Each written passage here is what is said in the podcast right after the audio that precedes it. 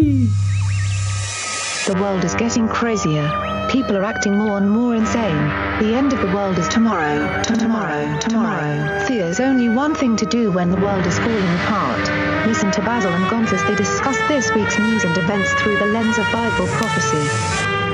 You are listening to Canary Cry News Talk. You're listening to Canary Cry News Talk. Today is November 9th, 2020. This is episode 263. And today, that's right, it's the Pandemonic Special. Woohoo! And uh, I am not a viable vaccine, but I am your best buddy Basil. And this is Gonz. Welcome to the podcast where we love Jesus, we love you, we love ourselves, and we love our enemies, which are becoming more and more demonic. I don't know how that works. All I'm gonna have to. I'm, that's one of the first things I'll ask Jesus. I'll be like, "Hey, we all failed in this, like Can loving de- our demon." Can din, din, din, dynamic, demonic, uh, is that on a spectrum or is it a, a binary, like a one or zero demonic or a spectrum of demonicity? I think it's one zero. If you're talking Okay. like spiritual stuff, That sounds like the the easiest paradigm to understand. it, it for- is. It truly in is my- one or In zero. my opinion. yeah. Um. Okay. Yes. Yes. Yes. Yes. So we're back. We're here. Thanks. Uh, I am just cannot get a grasp on what day it is. you thought it was Friday. That I thought is- it was Friday. well. Our last story about time travel will definitely help you out. Maybe we'll see. Yeah. I posted on our social media that it was Friday and nobody said anything about it. I think they're just sitting back and waiting. I think it's more fun to just sit back and wait for me to figure out what day it is than actually tell me. All right. Next time So- I won't tell you. Yeah, don't tell me anything. Yeah. I'll just be stuck in the time vortex. um, let's see. What do you got? Any anything here before the show? Yeah, well, just as usual, we don't want to talk too much about the the current chaos going on with the elections, but we will touch on it briefly here at the top of the show just to cover it. And Yeah. um, I did uh, see a couple tweets that were very interesting over the weekend. Uh, Mhm. One of them had to do with uh, this one's from Cultural Husbandry. Um, he- this person laid out pretty much all the inconsistencies and the problems with what's happening with the election stuff, the glitch on the machines, uh, hmm Dominion, the company that was rejected by a whole bunch of states because of the potential corruption issue. And Mhm. you know those are the, the the machines running in all the the the main counties and main states that are in question. And um, you know, it's just something to keep in mind. Again, like you mentioned in the uh, the top of the last show, it's kind of like okay, we there's a lot of evidence. Are they, they actually going to do something about it? We'll see. Uh, but either way, uh, I've heard a lot about Benford's law. Didn't really know what that was, but you know, I, there are people talking about it. There's a lot of strange things happening when you look at the statistical analysis of the last elections and how uh, Biden Harris campaign really breaks the the standard deviation model and stuff like that. So uh, it's a good good uh, tweet, I guess, to sort of run through all the points of data. Uh, I saw one uh, YouTuber, I think, uh, maybe it was a YouTuber, maybe it was someone else, but it was on YouTube of somebody showing the uh, real time tally during a CNN broadcast. And it wasn't for the president, it was for one of the, I think, people running for Senate.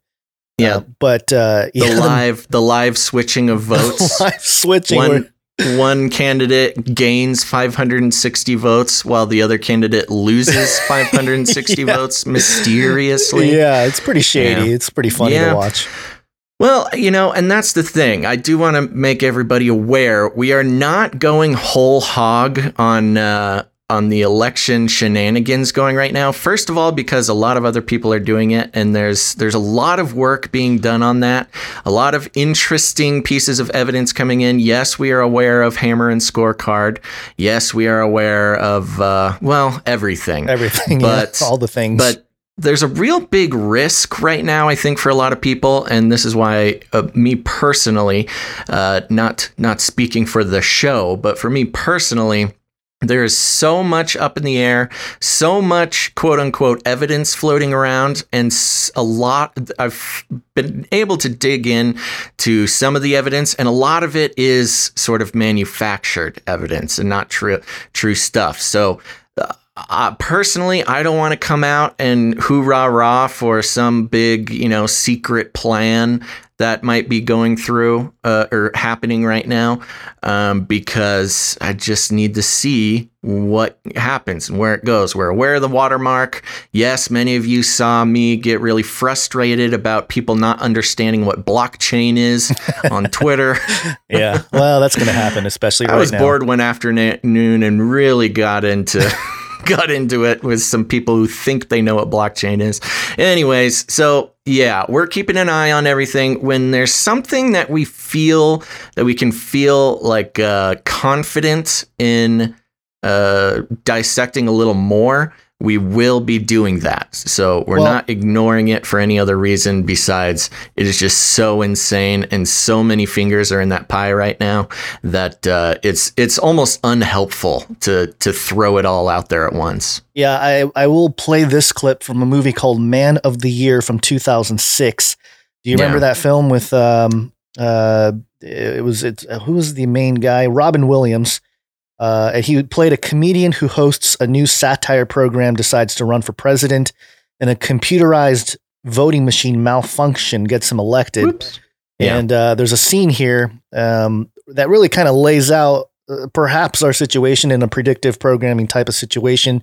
So uh, allow me to play the clip Yes. here. Oops. And hold on. uh, listener discretion, there are a couple of bad words. are there bad words in here? I forget. Yes, Okay. it's Okay. okay. All right, there there are, but keep that in mind. Okay. a fraud. Here, here it is in the sense sensible light of day. The people are voting. There is an election. The democratic process is work. The only sour note, they won't end up with the person that they voted for to be the president of the United States. But we can celebrate the process. The democratic process, which we hold so dear, will have worked efficiently, effectively. Everybody's ultimately going to be satisfied unless somebody uh, discloses indiscriminately, willy-nilly, in which case it will appear that democracy is in the house, and by tomorrow evening, Delacroix will be non-existent. Now, was that your motive? No. America votes, a leader is chosen, but one thing could disturb this beatific vision. I, I just want to be truthful. Perception of legitimacy is more important than legitimacy itself. That's the greater truth. Don't with our democracy. Don't undermine our way of life. You want to know what's the heart and soul of every American? They believe their vote counts. And now you want to tell them that's not true? But, but what? the results of the election will be wrong. One candidate will win because of computer error. He will? Yes. How do we know that? I'm telling you. Based on what? Guessing. Listen, this is your project, Eleanor. If you want to tinker with it for future elections, it's not only your prerogative, I encourage you. The Delacroix voting system is your baby. You're a perfectionist. Bless your heart. I support you 100%. You want to make it more perfect. But do it alone and with an eye to the future because it is the future that interests us. Now is the past. I'll just stop it right there. Yeah, apologies for the, was the the bad past. words. Yeah. But uh, no, yeah. and uh, yeah, Jeff Goldblum, of course, epically pointing out the fact that uh, at this and this is really the obvious sort of tactic on the Biden side is, um, you know, once quote unquote, you know, the media comes out and calls it for Biden, he just totally claims it 100%, Yep. already holding meetings and uh, uh, speeches about what he plans to do, what he's going to do about uh, the COVID and all these things because he is president. He is president elect, yada, yada, yada. Well, uh, uh, and part of that is the exactly what Jeff Goldblum is uh, referring to here, which is Nope. Okay, there we go. Now is the past. It is done. I am president. Doesn't matter. We're just going to keep moving on. And the more I solidify uh, my win in the public eye, the harder it's going to be to question the results. Um, and we know this is going to the courts. It's already begun going to the courts.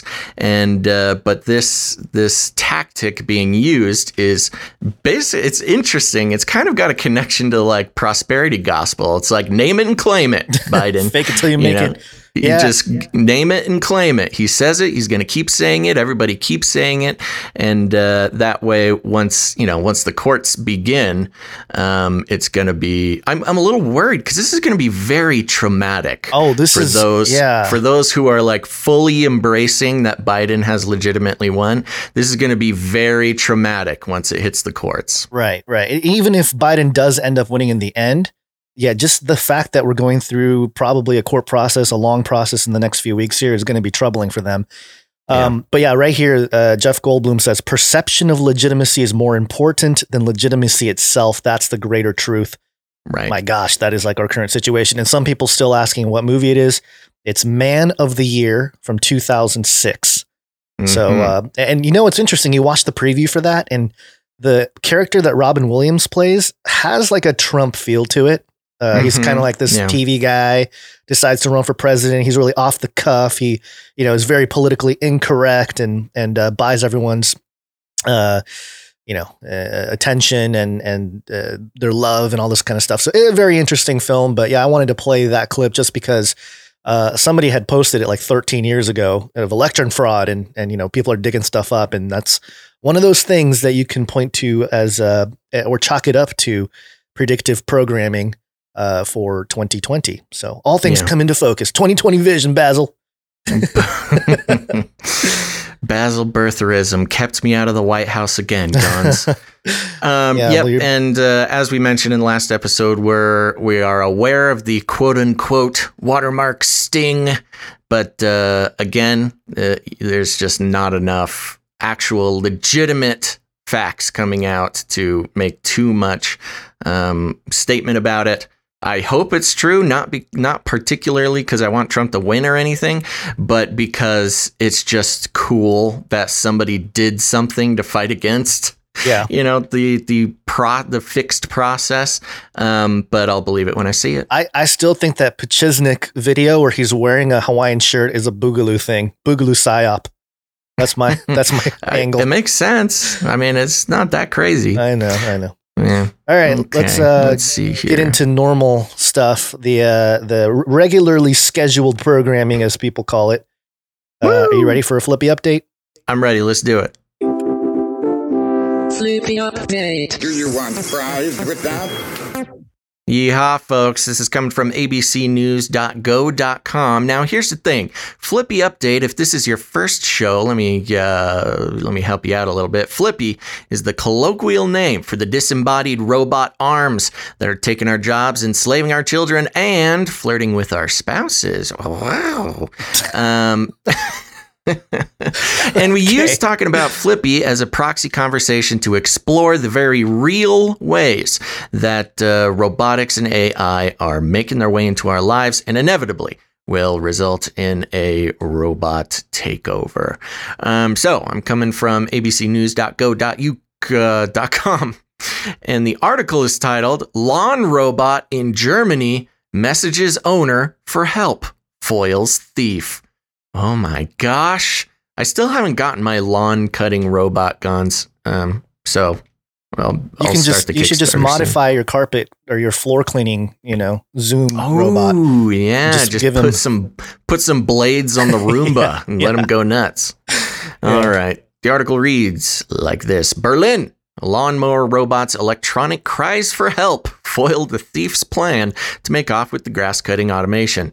German police said Friday that a homeowner in the western town of Lippstadt was surprised on Tuesday evening with a smartphone message from the robot that it had flipped upside down.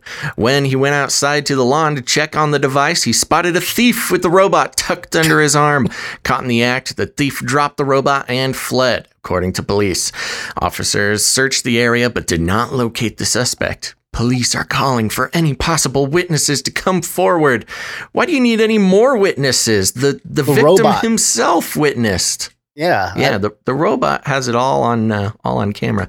There was no word on whether the robot suffered damage in the incident. Oh, God forbid, Flippy lawnmower robot suffers any damage. Probably some emotional damage, though. You know, they- yeah.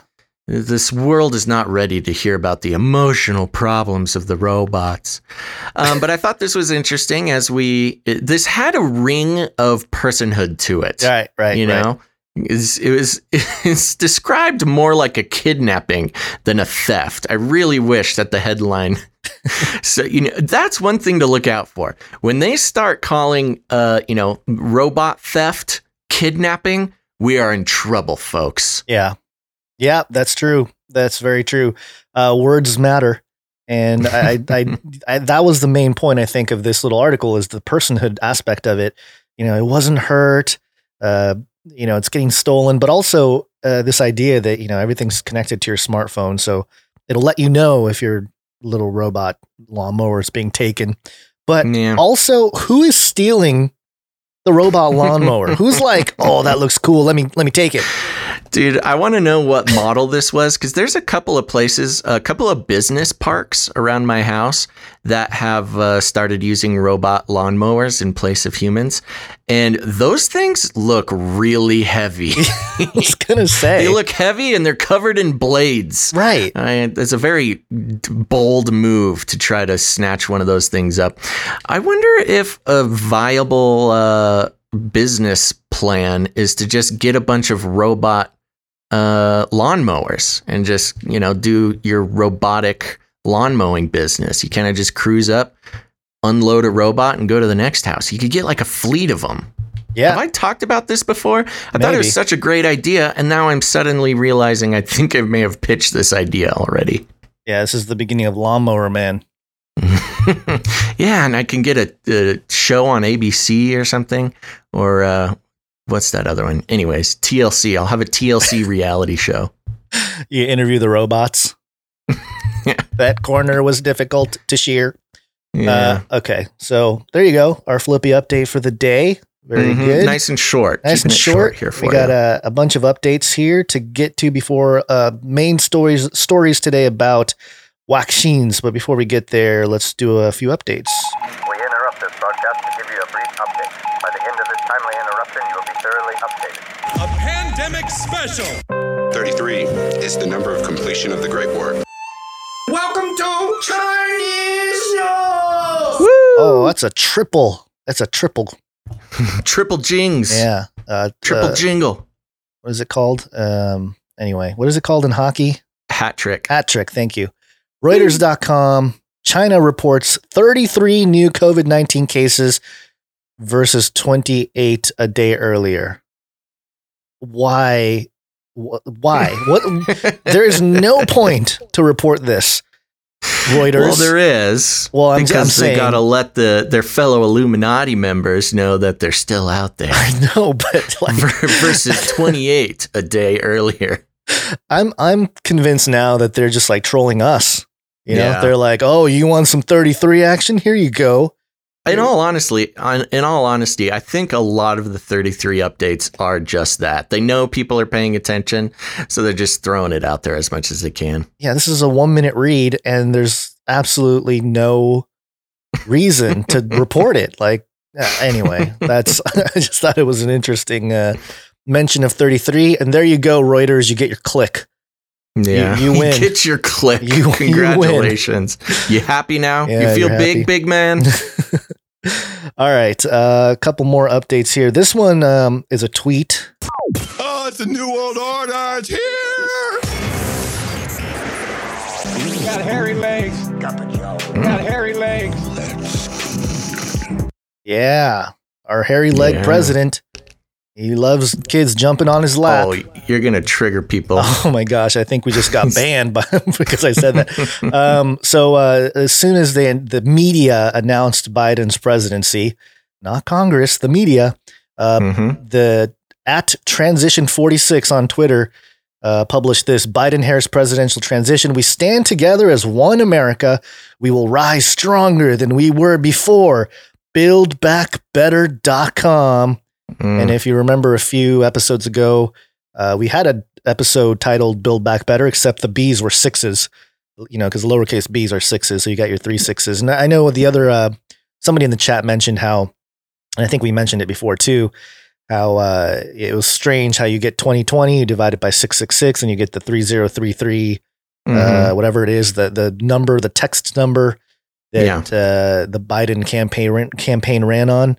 Um, but there you go. I think it's it's interesting how they're just coming out with it, and um, man, it really we're at this point now where you're really just buying into the shenanigans, or you're part of the uh, process of exposing it because there's just no there's no hiding it right here. This the Biden Harris presidential transition. Their main website Yeah. website, buildbackbetter.com. Like, come on. Come on, man. Which is funny because, again, as we've pointed out before, but for those who might be new to the show or missed that episode, Build Back Better is not just a Biden campaign slogan. It's been a uh, catchphrase for uh, different sort of globalist UN uh, actors all over the world for years now. So this Yeah. is not an original phrase of his. It's explicitly derived from.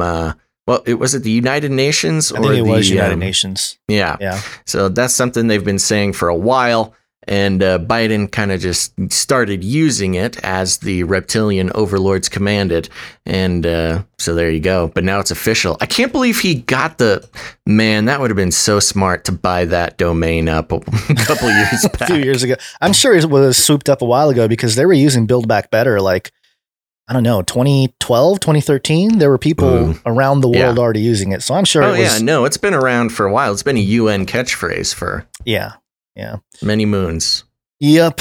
Um, okay. So there's that. Uh, we have another uh, New World Order mention. I, I keep track of it just because I, I'm keeping an eye on, um, you know, what, what, what all the New World Order stuff is out there. And people still say that this is a, uh, just a conspiracy theory and all that. Uh, but here we go. A new world order can emerge. This is thenews.com.pk. I believe this is a Pakistani outlet.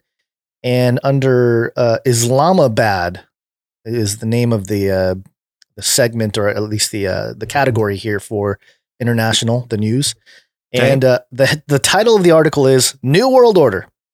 And uh, I'll just read a paragraph here. The world has gone through several political power imbalances and changes throughout history, despite several ways of defining the term New World Order. It's basically related to the ideological notion of governing throughout the world within the idea of latest combined efforts to sort, understand the worldwide problems that seem to transcend the limit of state to unravel. It's I think it's translated here. But uh, yeah, I mean, it's just a normal phrase now, and it's interesting how it went from like just conspiracy theorists, you know, crazy conspiracy theorists talking about the new world order to now it's just kind of like, yeah, we this is a, yeah, we're in a new world order.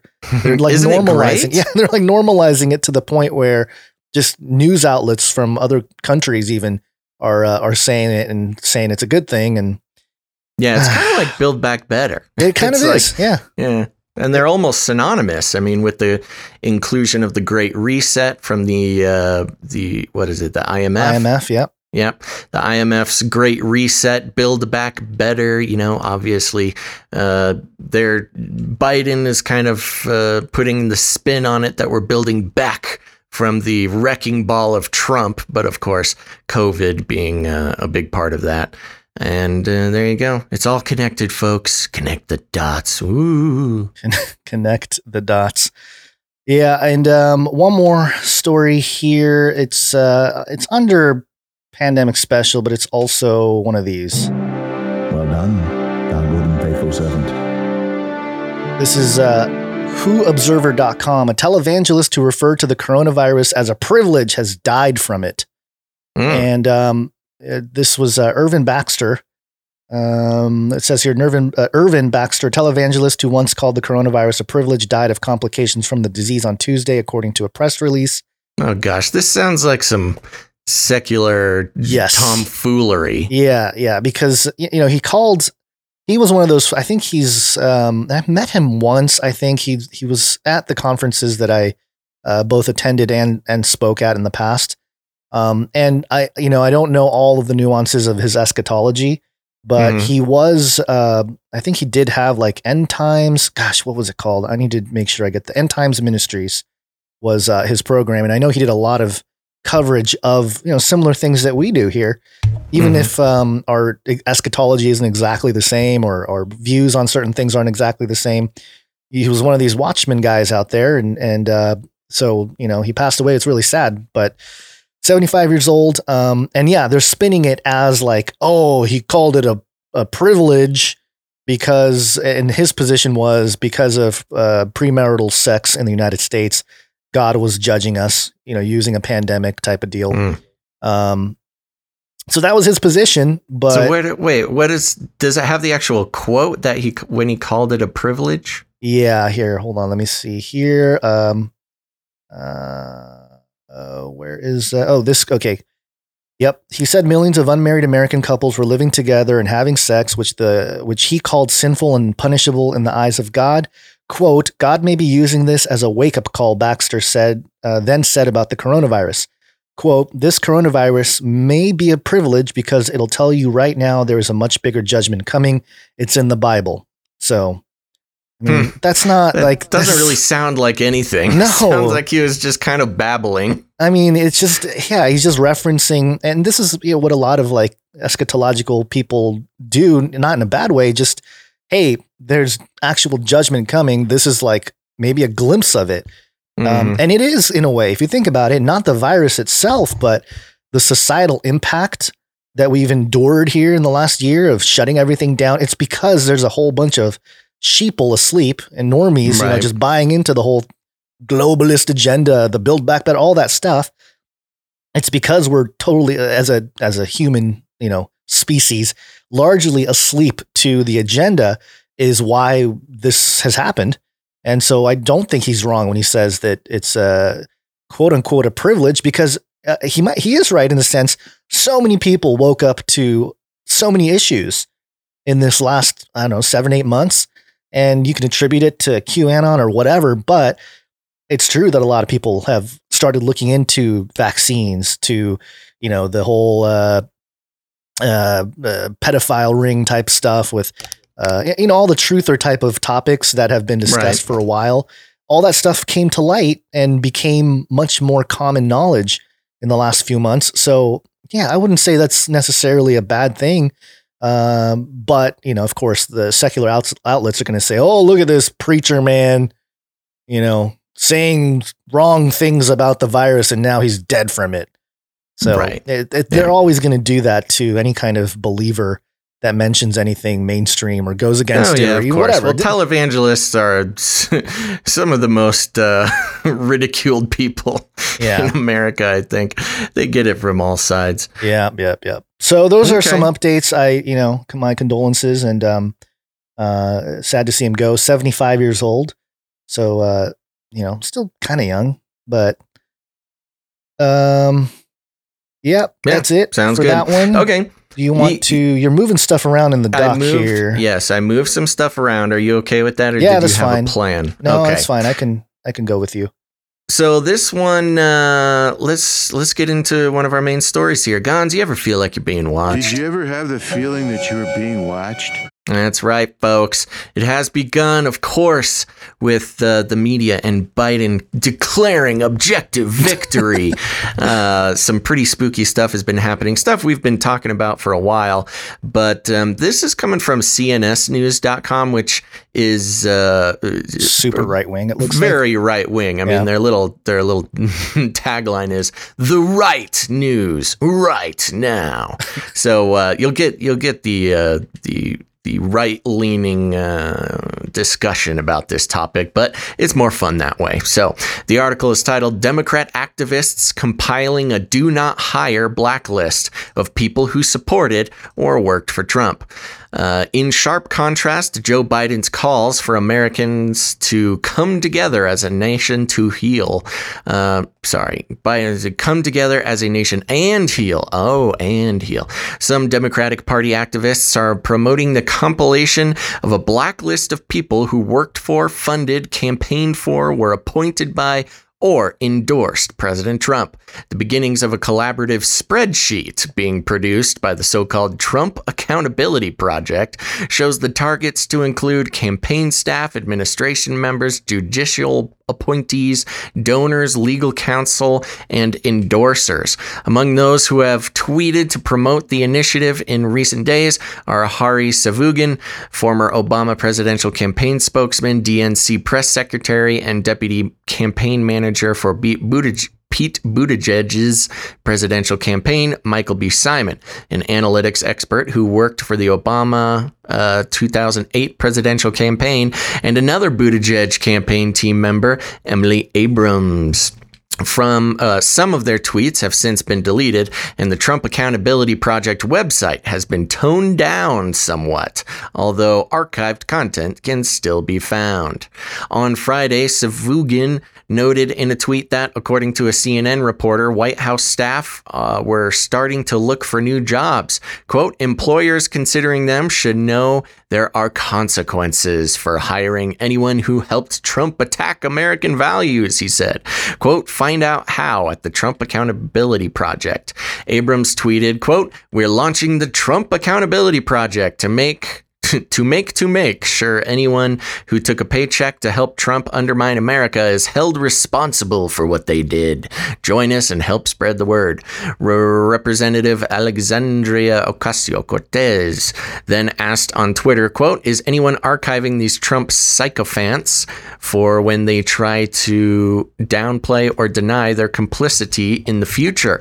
I foresee decent probability of many deleted tweets, writings, and photos in the future her tweet has since been retweeted more than 32,000 times and received more than 347,000 quote likes.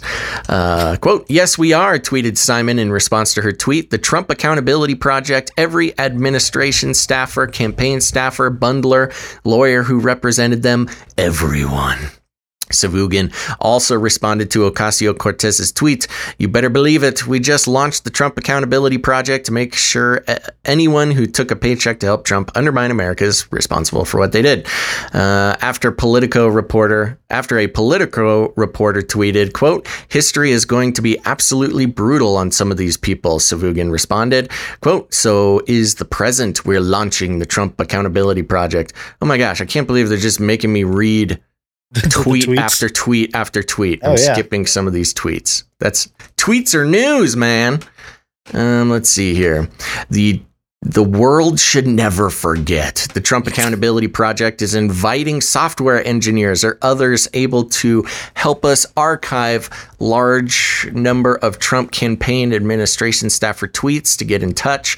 Uh, its website states, quote, we should welcome in our fellow Americans with whom we differ politically, but those who took a paycheck from the Trump administration should not profit from their efforts to tear our democracy apart. The world should never forget those who, when faced with a decision, chose to put their money, their time, and their reputations behind separating children from their families. Okay, well, you should probably talk to Obama about that, but okay. Encouraging racism and anti Semitism and negligently causing the unnecessary loss of life and economic devastation from our country's failed response to the COVID 19 pandemic. Um, let's see, just a little bit more here. Uh, then follows three categories of people to be targeted. Those who elected him, individuals who work for the Trump president campaign, uh, Republican National Committee, and affiliated PACs in 2016 or 2020. Those who staffed his government, individuals who worked in any role as a political appointee in the Trump administration. Those who funded him, individuals who used their massive personal wealth and influence to bundle money for Trump. An earlier version of the site, since amended, was more expansing expansive, adding three more categories. Those who served him, individuals who were appointed by President Trump to federal boards, commissions, or the judiciary. Those who supported him, individuals and organizations that publicly endorsed either of Donald Trump's campaigns. Those who re- represented him, law firms, etc., uh, etc. Et the earlier version also cast a wider net for funders, targeting anyone that donated $1,000 or more to Trump campaigns.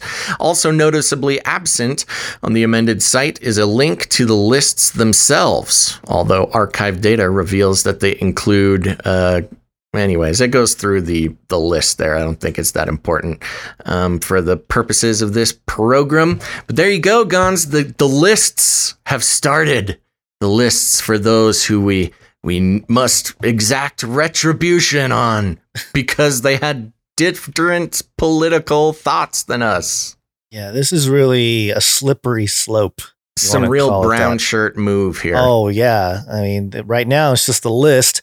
Well, it's so weird how the the Democrat Party left whatever, and in the context of the right left paradigm, they're the ones that accused the Republican right that they're you know, uh, that, that they're fascists and all this stuff, but they're so fascistic in their, in their activity, like way more obvious than than the right anyway. I mean, both Mhm. have their issues, but uh, in terms of you know, again, in the political spectrum, it's it's fascinating to watch how uh, how dangerous this is, and this is um, it sets a, a really horrible precedent on Yeah. uh, people like us. Well, that's- like I we're mean, not Trump the- supporters, but we'll get you know we we've gotten swept up in it before. But I'm just saying it's uh it's going to be worse if they Yeah. have lists and stuff. So Well, and that's the thing too, because they when they first came out with the list, it included you know all the way down to people who just endorsed him or supported him. So that's not anybody who worked for him or even in any sort of political office. I mean, that's like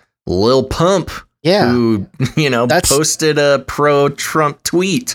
And you can tell, you know, they're specifically calling to archive tweets and things like that. So if you've ever done a pro Trump tweet, I mean, a a clever uh, software engineer could easily uh, connect to the Twitter API and catalog every single pro Trump supporter and put them on a list. And you know, this is just the, the problem, man. You start making lists of people who opposed you politically, you are heading straight to fascist town, baby. I know it's real bad. And it's the the irony is completely lost on these people. Oh, that, that's what I'm saying. It's just so It's bizarre. wild. It's it is it's it's it's crazy. I mean, like the AOCs. I mean, you know, we AOC's kind of been nutty in all of her claims. I, I don't even think she is spouting out original ideas that are her own. I really think somebody is just telling her what to say.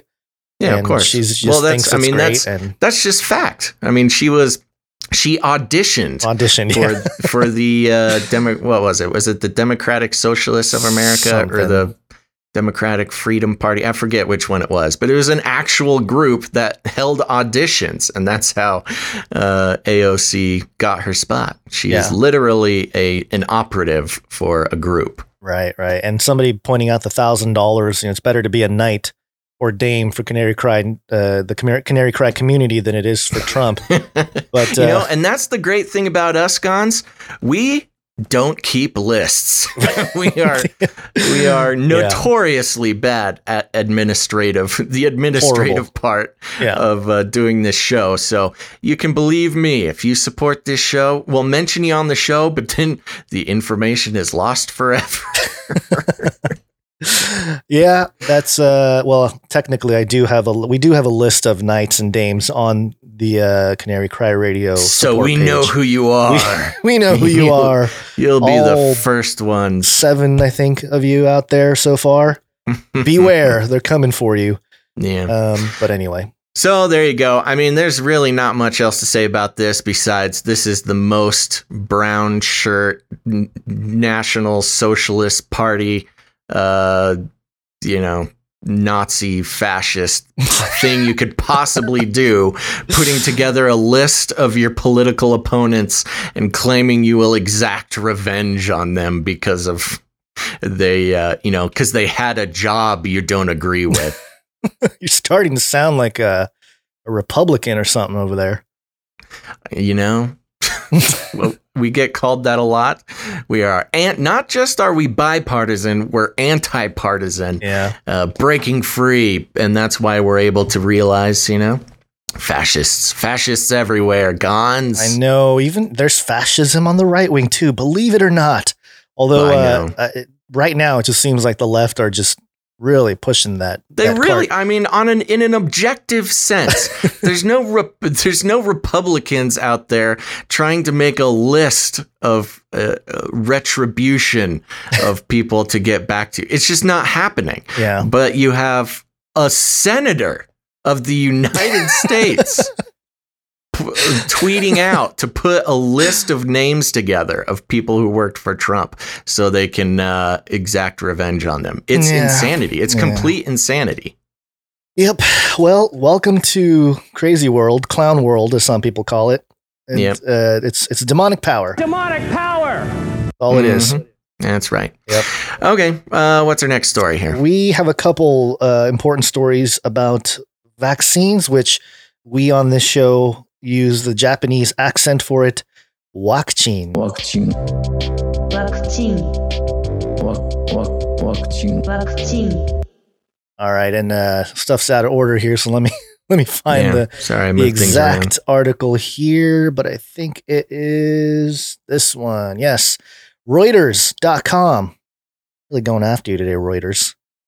A great day for humanity, Pfizer Oh. says. COVID 19 vaccine over 90% effective. Oh, this is a wonderful day for humanity, That's- Basil. I don't know. That already sounds like some statistical trickery, but lay it on me. Straight double speak. Uh, Pfizer Inc.'s PFE.net, uh, sorry, dot .n experimental COVID 19 vaccine was more than 90% effective based on initial trial results, the company said on Monday. A major victory in the fight against a pandemic that has killed over a million people and battered the world's economy, which I will continue to argue that the shutting down the economy has killed more people already, if you can tally it somehow, than uh, the alleged virus, even with the numbers skewed there. Yeah. Experts. Uh, I do want to make a quick correction. Yes, Uh-huh. thank you, Pilgrim, for pointing it out. AOC is not a senator; she's uh, a representative. Oh, representative in the of the House. House. Yeah, yeah, yeah. Uh, experts welcomed the first successful interim data from a large scale clinical test as a watershed moment that showed vaccines could halt the pandemic, though mass rollouts of the shot, uh, which need regulatory approval, won't happen this year. I'm surprised they said shot instead of jab. Pfizer and its German partner BioNTech SE said they had so far found no serious safety concerns and expected to seek US authorization this month for emergency use of the vaccine, raising the possibility of a regulatory decision as soon as December. If Was granted, BioNTech not one of the companies that reported uh, some huge disaster from their vaccine test? I don't remember if Pfizer was one of the disaster people that shut down. I don't. I don't think Pfizer was, but I remember BioNTech might have been. But Maybe. I don't want to speak. Uh, let me do some searching. Yeah, do do some clicking around. If granted, the companies estimate they can roll out up to 50 million doses this year, enough to protect 25 million people, and then produce up to 1.3 billion doses in 2021. Today is a great day for science and humanity, which is not a scientific statement, I might add. Albert Bourla, Pfizer's chairman and chief executive, said, Quote, we are reaching this critical milestone in our vaccine development program at a time when the world needs it most, with infection rates setting new records, hospitals nearing overcapacity, lie, and economics struggling to reopen because governments won't allow them to. Experts cautioned that they still needed to see the full trial data, which have yet to be peer reviewed or published in a medical journal. Okay. But the preliminary results look encouraging so far. So, great day for science and humanity, but they don't have anything. Uh, they don't have full trial data or any peer reviewed stuff published in medical journals, but hey, great day for humanity. There are still many questions around the vaccine, such as how effective it is for vulnerable groups and how long it will provide immunity, and the quote, new normal of social distancing and face masks looks set to remain for the foreseeable future. BioNTech chief executive Ugur Sahin told Reuters he was optimistic the immunization effect of the vaccine would last for a year, though that was not yet certain. Oh boy, they're they're getting ready to to jab us multiple times here. Quote, Yeah. this news made me smile from ear to ear. Yeah, because you're evil. Sorry, I keep adding these little commentaries of my own. I apologize here. That's Uh, what we do here. I know, I know. It is a relief to see such positive results on this vaccine and bodes well for COVID 19 vaccines in general, even though we don't have any peer reviewed uh, articles in any of them yet or the complete data. But hey, awesome. Uh, said Peter Horby, professor of emerging infectious disease at the University of Oxford. Wasn't it the Oxford guy who also said that they like wanted mandatory vaccines last episode? Yeah. Yeah. Yeah, What are they doing over there at Oxford? I think it was the Oxford guy. Uh, I could be uh, wrong about this, but I believe it was the Oxford ethicist also that uh, recommended dosing conservatives with psilocybin to make them more compliant. right, right. The prospect of a vaccine electrified world markets with the S&P 500 and Dow hitting record highs as shares of banks, oil majors, and travel companies soared. Pfizer shares were 8.6 higher in New York, blah, blah, blah. Uh, more share information, who cares? Quote, the efficacy data are really impressive. This is better than most of us anticipated, said William Schaffner, infectious disease expert at Vanderbilt University School of Medicine, Nashville, Tennessee. Quote, the study isn't completed yet, but nonetheless, the data look very solid. What is up with these people? Well, see, that's the thing. They're just like that's the thing. rolling stuff out before anything is that that must be the new MO, you know? It's just like just roll it out.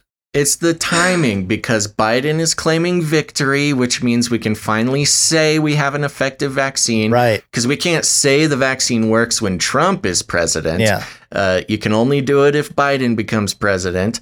And so that's why they're coming out with it. Um, there was also an interesting thing was being pointed out. I think I read it on Vox. I'm sorry, I don't have it right in front of me.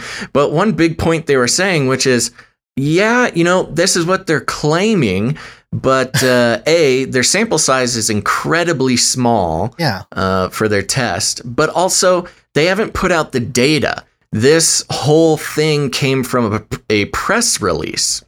So nobody is actually able to look at the study data. This is literally just Pfizer s- t- saying this. They're just yelling it out into the ether uh, to, you know, which is obviously politically motivated because, of course, once Biden claims victory, then we can say we have a vaccine, but we can't put out the data yet. But just trust us. Just trust us. 90% efficacy. It's unbelievable. It, it just blows my mind that they can run with uh, headlines like this. And in the story, it says experts caution that they still need to see the full trial data, which Yeah. have yet to be peer reviewed or published in a medical journal. But the preliminary results look encouraging so far. Whee! What is it? Great day for humanity. if that's not double speak, I don't know what is. But um, yeah. Yeah. double speak for those of you who may be new in the 1984 Orwell's 1984. It's uh, it's basically uh, euphemistic. Is that the right word? Ways to uh, uh, put something. You know, just things that are negative Mm. or bad. They'll, yeah, uh, no, not euphemistic, euphemistic, but it's uh, it's uh, um, oh man, now I can't think of the word. Shoot. well, it's basically you just uh, something that means Oh, no, the it is. opposite of what it, what it actually means. No, it's defined as deliberately euphemistic, ambiguous, or obscure language. oh my gosh, maybe I don't know what euphemistic means. Yeah, yeah. I remember that's one of those words I, I learned in high school, Basil. I mean, I've I've definitely said euphemism, but let me just let me do this. I'll consult the uh, the intelligent mega computer I have here. Euphemistic definition definition. Euphemistic definition make Basil go loco. Euphemism. A mild, indirect, or vague term for one that is considered harsh, blunt, or offensive. The use of such terms in rhetoric, the use of a mild, delicate, or indirect word or expression in place of a plainer, more accurate one, which by reason of its meaning or its associations or suggestions might be offensive, unpleasant, or embarrassing. Uh, I don't get it, but I believe you. It's it's just kind of uh, it, it can be used in a positive sense. Like doctors will use euphemisms to sort of you know you're dying of cancer. They'll say like you know you have a, well I don't know You you have the no no disease. yeah, something it's like that. yeah something like that. It- it- yeah, it, the way you used um you used euphemisms for your uh, your Monty, you know. Mm, okay. Yeah. So Sure. it's that, but used in a nefarious way. So instead of telling you what's really going on, they'll just make it sound like it's the greatest thing ever. And that's Okay. that's really what Reuters is doing here. Sure. But anyway, yep, that's um that's the first Waxine story we have. And like you mentioned, of course, now that Biden has been declared king of the world by the media, um, you know, they can roll out the positive stuff that Yeah. has to do with the and I think wasn't it didn't they mention that Pfizer is no longer working with the US government? Uh, or as part I of uh, don't recall that, but I might have seen something. Let me look it up. But yeah, go ahead and uh I'll take go this, into next, one. You can update us on that. Sure. All right.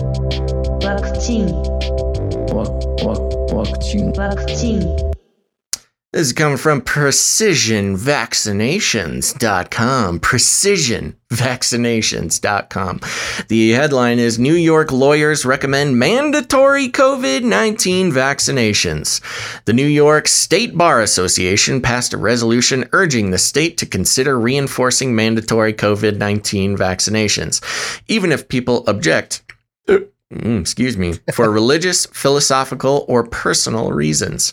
Mary Beth Morrissey, chair of the New York Bar Association's Health Law Section's Task Force on COVID 19, said in a statement on November 7th, 2020, quote, the authority of the state to respond to a public health crisis is well established in constitutional law.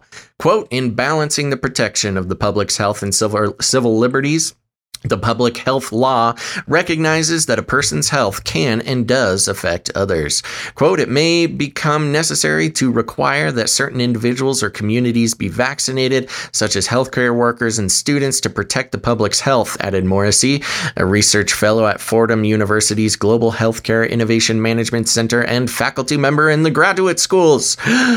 Specifically, the New York State Bar Association recommends to protect the public's health, it would be useful to provide guidance consistent with existing law or State Emergency Health Powers Act as, a, as proposed in Resolution Number One to assist state officials and state and local public health authorities should it be necessary for the state to consider the possibility of enacting a vaccine mandate. A vaccine must not only be safe and efficacious, it must be publicly perceived as safe and efficacious. Mm. Huh. It's all about perception, baby. You know when there's a, a synchronized hmm between the two of us, Yeah. something is a little fishy. Right. A vaccine must not only be safe and efficacious, it must be publicly perceived as safe and efficacious. It's kind of a callback to the Jeff Goldblum quote at the Yeah. beginning of the show. Yeah. It doesn't matter if the system is fair, it just has to look fair. Right. All 50 states have legislation requiring specified vaccines for students, although exemptions vary from state to state. All school immunization laws grant exemptions to children for medical reasons, states the National Conference of State Legislatures website as of June 16th. Uh, 2020. You know, a horrible thing that I want to mention real quick before we continue with this. I have a friend who uh, has a child, and this child has some crazy disease. I don't I don't recall the name of it and I don't remember what it is. I think it's some sort of uh, lung or like a respiratory and circulatory problem. Little baby, 2 3 years old. Um, they were very effective at not getting this child vaccinated because they just didn't want that. Especially um, this baby was born kind of further later on in its parents' lives. Uh, it was actually Mhm. pretty impressive. They're they're about i mean they're they're outside of the normal range when people are having children. So they didn't get her vaccinated. She had a, an exemption for this health problem that she has. And they are going around in multiple states trying to find a pediatric specialist to help their child with this uh, this chronic condition that the child has. And they've been turned away from insurance companies and pediatric hospitals and specialized doctors. Everybody's turning this child away because she's not vaccinated. So she has this horrible condition that that requires specialty care and nobody will give the child specialty care because she's not vaccinated. And she has an exemption, a legal uh, health exemption from vaccinations. So they're having to move like halfway across the country to, ooh, don't want to get it wrong. It's one of the, it's either Utah or Ohio, one of those places um, where, you know, they, they don't have, uh, you know, str- as strict vaccine laws. But it's crazy. They're, you know, the whole healthcare system is just letting this child die, you know, well, I don't know. The, the, I don't want to be hyperbolic, but they're not treating this child because she's not vaccinated. It's insanity and it's evil and it's completely wild. Anyways, moving on. Moreover, there are 45 states in Washington, D.C. that grant religious exemptions for those uh, people who have religious objections to immunizations. Currently, 15 states allow philosophical exemptions. Ooh, that's fun for those who object to immunizations because of personal, moral, or other beliefs. New York's recommendation contrasts with the U.S. FDA's Vaccines and Related Biological Products Advisory Committee recommendation on October 22, 2020, which opposes mandato- mandatory vaccination policy since the initial COVID 19 vaccines are considered experimental without proven vaccine efficacy, which was actually good news. We talked about this a few weeks ago, where the FDA uh, is rejecting mandatory vaccines. Uh, furthermore, this FDA committee raised specific concerns regarding pediatric vaccinations with unproven COVID 19 vaccines for a population generally unaffected by this new disease. Um, and the article goes on, but that's kind of the most important part. But here's the, the crazy thing, and this is where the. Uh, this is where the story is really kind of spooky because this is the New York State Bar Association. Yeah. Now, here's the thing if your state has mandatory vaccines and you want to fight it, well, what do you do? You claim an exemption. Well, they're going to make you prove that exemption. And for those who have gotten exemptions in many states, you'll know that a lot of times you have to get a lawyer to help you go through this process. But in New York, the lawyers, the new, the state bar association, which all the lawyers are going to be a member of if they pass the bar. Uh, the so basically what they're doing is mobilizing the lawyers of New York State to you know to to basically not be able to fight a mandatory vaccine for any reason, which is really a diabolical way to go about doing this. Um, you know, it's one thing to have an, an exemption uh, or to seek an exemption. It's another thing to have the very uh, association that accredits your lawyer uh, that you might get to obtain your ex- exemption to be at risk of like I don't know. I don't know if they will be at risk of losing their you know their uh, what is it called for lawyers? Uh, license I don't know no, lo- I don't patience, losing their patience. Oh, their patience. No, ba- basically, you know, you'd lose your license or whatever, your ability Yeah, to I said, practice if you go against what the state bar association is recommending. So this is really a diabolical scheme happening in New York, um, weaponizing lawyers against the people that they would be helping. Yeah, it's it's uh, the term that we've heard, you know, along with the election stuff too, is lawfare, like warfare, except lawyers Mm, or the yeah. law, you know, lawfare. Um, yeah, it's it's pretty disturbing, and I it's one of those issues where unless you get out of the state, you really can't do much. No. And um, I know And it's like that in California uh, too. What what's his name? Is it Cuomo over in New Oh, York? Governor Cuomo. of New York. Yep, lovely Cuomo with his You know he's a part of this. jewelry around his chest area.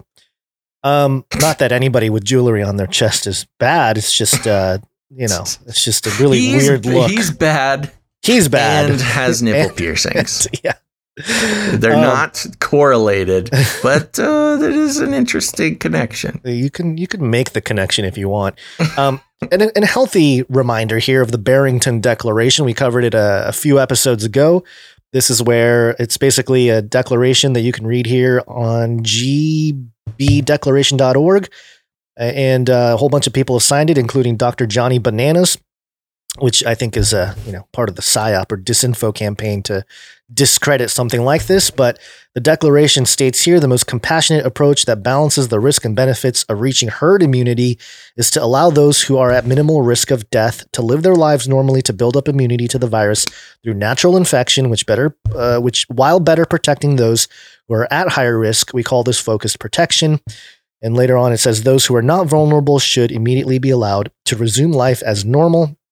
And the three main people that put this thing together is a professor at Oxford, a professor of medicine at Harvard, and and a, a physician, epidemiologist, health economist, and public health policy expert at Stanford.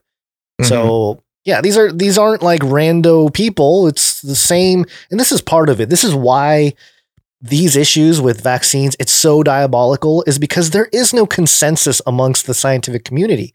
It, it that it goes against the very idea of like scientific inquiry to politicize it like they have here and to make it so that you know you can't uh, you don't have any kind of uh, exit or uh, opt out um, because of law because of government and it's, it's really it's a gross violation and it, it- it's the modern we talked about fascism earlier but it truly is like a modern fascism.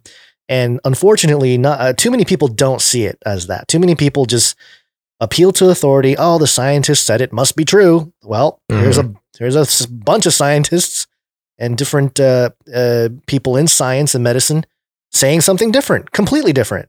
And so you you got to just keep in mind that you know this is a this is a war in terms of your mind and your body, and uh, you know we just have to become very. Uh, we we need to continue to spread this information to at least get people to understand or at least look at even your normie friends have them Well, look it's just at paying attention. I mean, it's I know, not even about. don't. Here's the thing: is when you get the info, you know, make your own decision. But Right. you know, forcing things on people is not the way to uh, go through life. Right. And uh, yeah, if you don't want, and yeah, the whole vaccine thing also is, uh, you know, that, that typical argument you hear from, sorry, your, your conspiracy minded folk. It's like, well, if you, if, if like, the people that are way into the vaccine, if you get it, then why are you so against people that don't get it? Because they're not going to Yeah. affect you, you know? Well, of course, we know the the argument about that, but it's okay. Um, logic, logic, folks.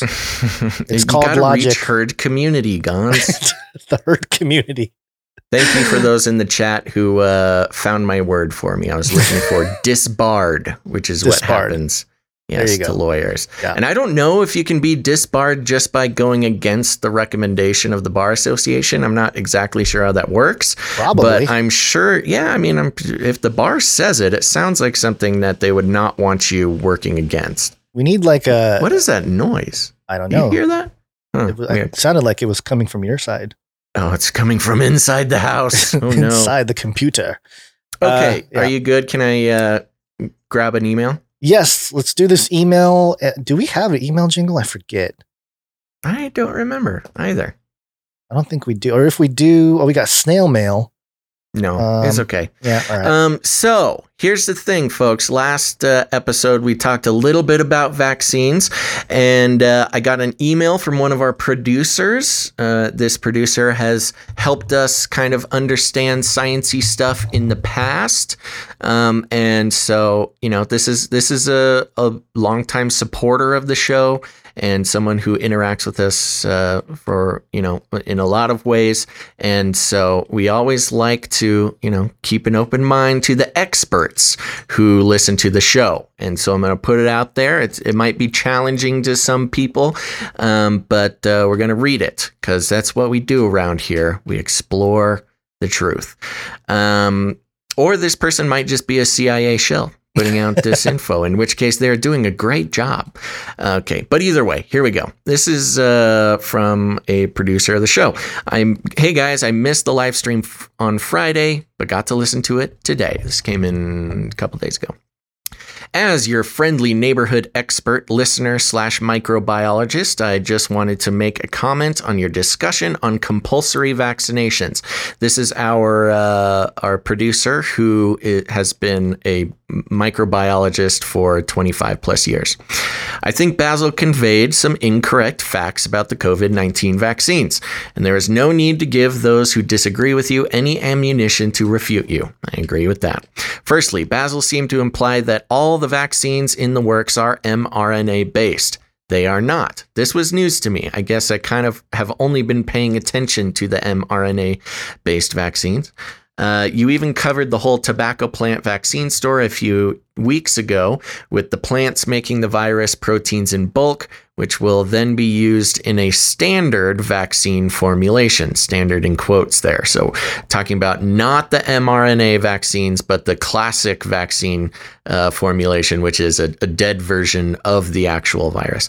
I'm pretty sure there are also a whole bunch of the old fashioned vaccine development going on. There is too much money at stake for people not to go with tried and true tech to get a piece of the pie. Secondly, perhaps more importantly, the mRNA vaccines do not change mm, your DNA. Not to get too sciency, but the central dogma is DNA is is DNA is transcribed to mRNA. And then mRNA is translated to proteins in human cells. The DNA is transcribed in the nucleus to mRNA, and then the mRNA is transported from the nucleus to the cytoplasm where the protein is produced based on the mRNA.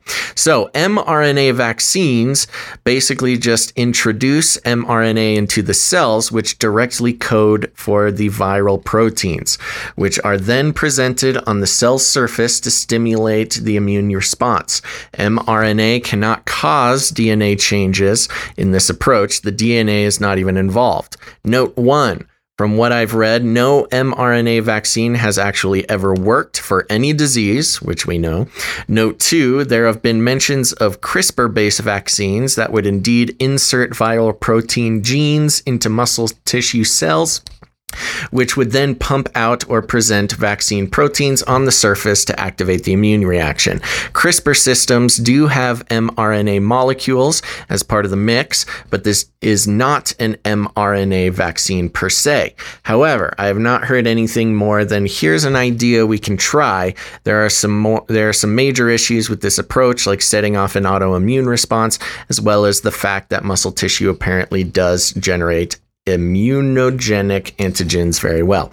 All above being said, I am with you on opposing any compulsory or coercive vaccinations. Hope this is helpful. Uh, any questions, let me know. So, um, I appreciate this, of course. I, you know, I am uh, no stranger to uh, receiving correction as long as the people know what they're talking about and are polite and present evidence. And uh, when that happens, it gives me a chance to actually look into it further. Um, actually, I kind of knew this already, so I actually don't remember the words that I said last episode. Um, but basically, what what they're talking about here is the, number one, CRISPR. A CRISPR-based vaccine would technically be editing DNA. Um, there's not a whole lot of CRISPR uh, vaccines being worked on, but we have read a couple articles on the show about it. That there We are have a- people. Just to sorry to chime in, but we have Uh-huh. a story on that later today. Okay, yeah, so we'll talk about that more. So CRISPR vaccine is one thing that does actually edit DNA, but mRNA. Uh, t- took a little bit of looking into mRNA. Yes, mRNA uh, based vaccines do not directly edit DNA. They kind of jump in between the process of DNA and uh, I don't know. I don't know if I could correctly call it gene expression, but whatever it is, it's it's sort of in between DNA and uh, the the actions of your cells. So yes, to say mRNA vaccines edit your DNA is not correct, um, but it does get in. It does kind of weasel its way into the process of. And again, I can be corrected if this is an incorrect ex- expression, but gene expression being how does you know the code from your DNA get translated into your physical body. Um, is kind of a similar problem to when we were talking about, you know, the astronaut who went into space and came and it changed his DNA, but it didn't actually change the code of his DNA. It just changed the expression, uh, the translation, or the what exact uh, physical attributes were being um, decoded from the DNA. So there you go. So I we've known this for a while. We've actually said it before. I must have either misspoke or just wasn't thinking last episode. Um, and you know this is getting thrown around a lot that mRNA uh, vaccines are editing your DNA. That's not quite completely true. Um, maybe an easy way to understand it for a layman, but uh, not quite the truth. Uh, when in fact, these mRNA uh, vaccines seem to be um, basically changing the translation or the uh, expression between the actual DNA code and what gets uh, expressed in your in your physical body. Does that make sense, Gonz? Yeah, it does. There's uh yeah, now we appreciate the the correction. Um but on the first point about how uh what was it here that um I'm sorry, I'm trying to pull up the email again. Uh no mRNA vaccine has actually ever worked for any disease. Yeah. Uh, that that part of it is part of the that's the concern really with some of the vaccines that are being pushed out there right now. Uh, I Mhm. did a report on Moderna a few weeks ago, and uh, there's an article here that I that I quoted from that video uh, from StatNews.com. Ego, ambition, and turmoil inside one of biotech's most secretive startups, and it talks about Moderna here, and uh, it's pretty scathing on the CEO of Moderna. Uh, I think his name is Stefan Bancel, and he he's basically he's you know he's, there's a lot of controversy surrounding him in general that uh, you know he wants mRNA to to work because if it does, it's so amazing and all this stuff. And he's not a he, doesn't have a science background. He's got like a uh, funding economics type of background, which a lot of people have criticized him for that too. Uh, but in the article here, I'm trying to find the spot. Uh, an ambitious CEO dreams big, and it talks about he has a, he's from Harvard Business School, blah blah blah. Uh, he said, "quote I was always thinking one day someone will have to make a decision about me getting a CEO job. How do I make sure? Blah blah blah. Hold on, let me try to find the spot. I thought I highlighted it, but I uh, where is it? Oh, here we go. Moderna's technology promised to subvert the whole field, creating therapeutic proteins inside the body instead of manufacturing plants. The key harnessing messenger RNA or mRNA. In nature, mRNA molecules function like recipe books, directing cellular machinery to make specific proteins. Moderna believes it can play that system to its advantage by using synthetic mRNA to compel cells to produce whichever proteins it chooses. In effect, the mRNA would turn cells into tiny drug factories. And up until this point, there's been a lot of issues with people that uh, are, you know, in trials with this, people getting sick and stuff like that. Uh, and it says here, uh, he knew it was a gamble. He told Stat, quote, but if I don't do it and it works, I'm just going to kick myself, basically saying, like, someone's going to do it. I want to be the guy to figure it out. Uh, Sure. and, it- and the article says, and so he became the company's CEO and soon developed an almost messianic reverence for the mRNA technology. so Oh, this guy's, yeah, this guy's like super into the mRNA and wants it to be, you know, he wants that breakthrough and probably for more economic and status reasons than a legitimate. I can't, you know, I'm not going to tell the guy's heart, but in essence, that's part of the criticism here. Uh, so you get into the weeds and the nuance of the mRNA stuff that's out there. And well, sure, I think it's I think it's important, and the problem is that it doesn't mean just because you know mRNA is doesn't change DNA in the way that somebody's YouTube video told you or some blog you read said doesn't mean that uh, you know we're here telling you to go get the vaccine.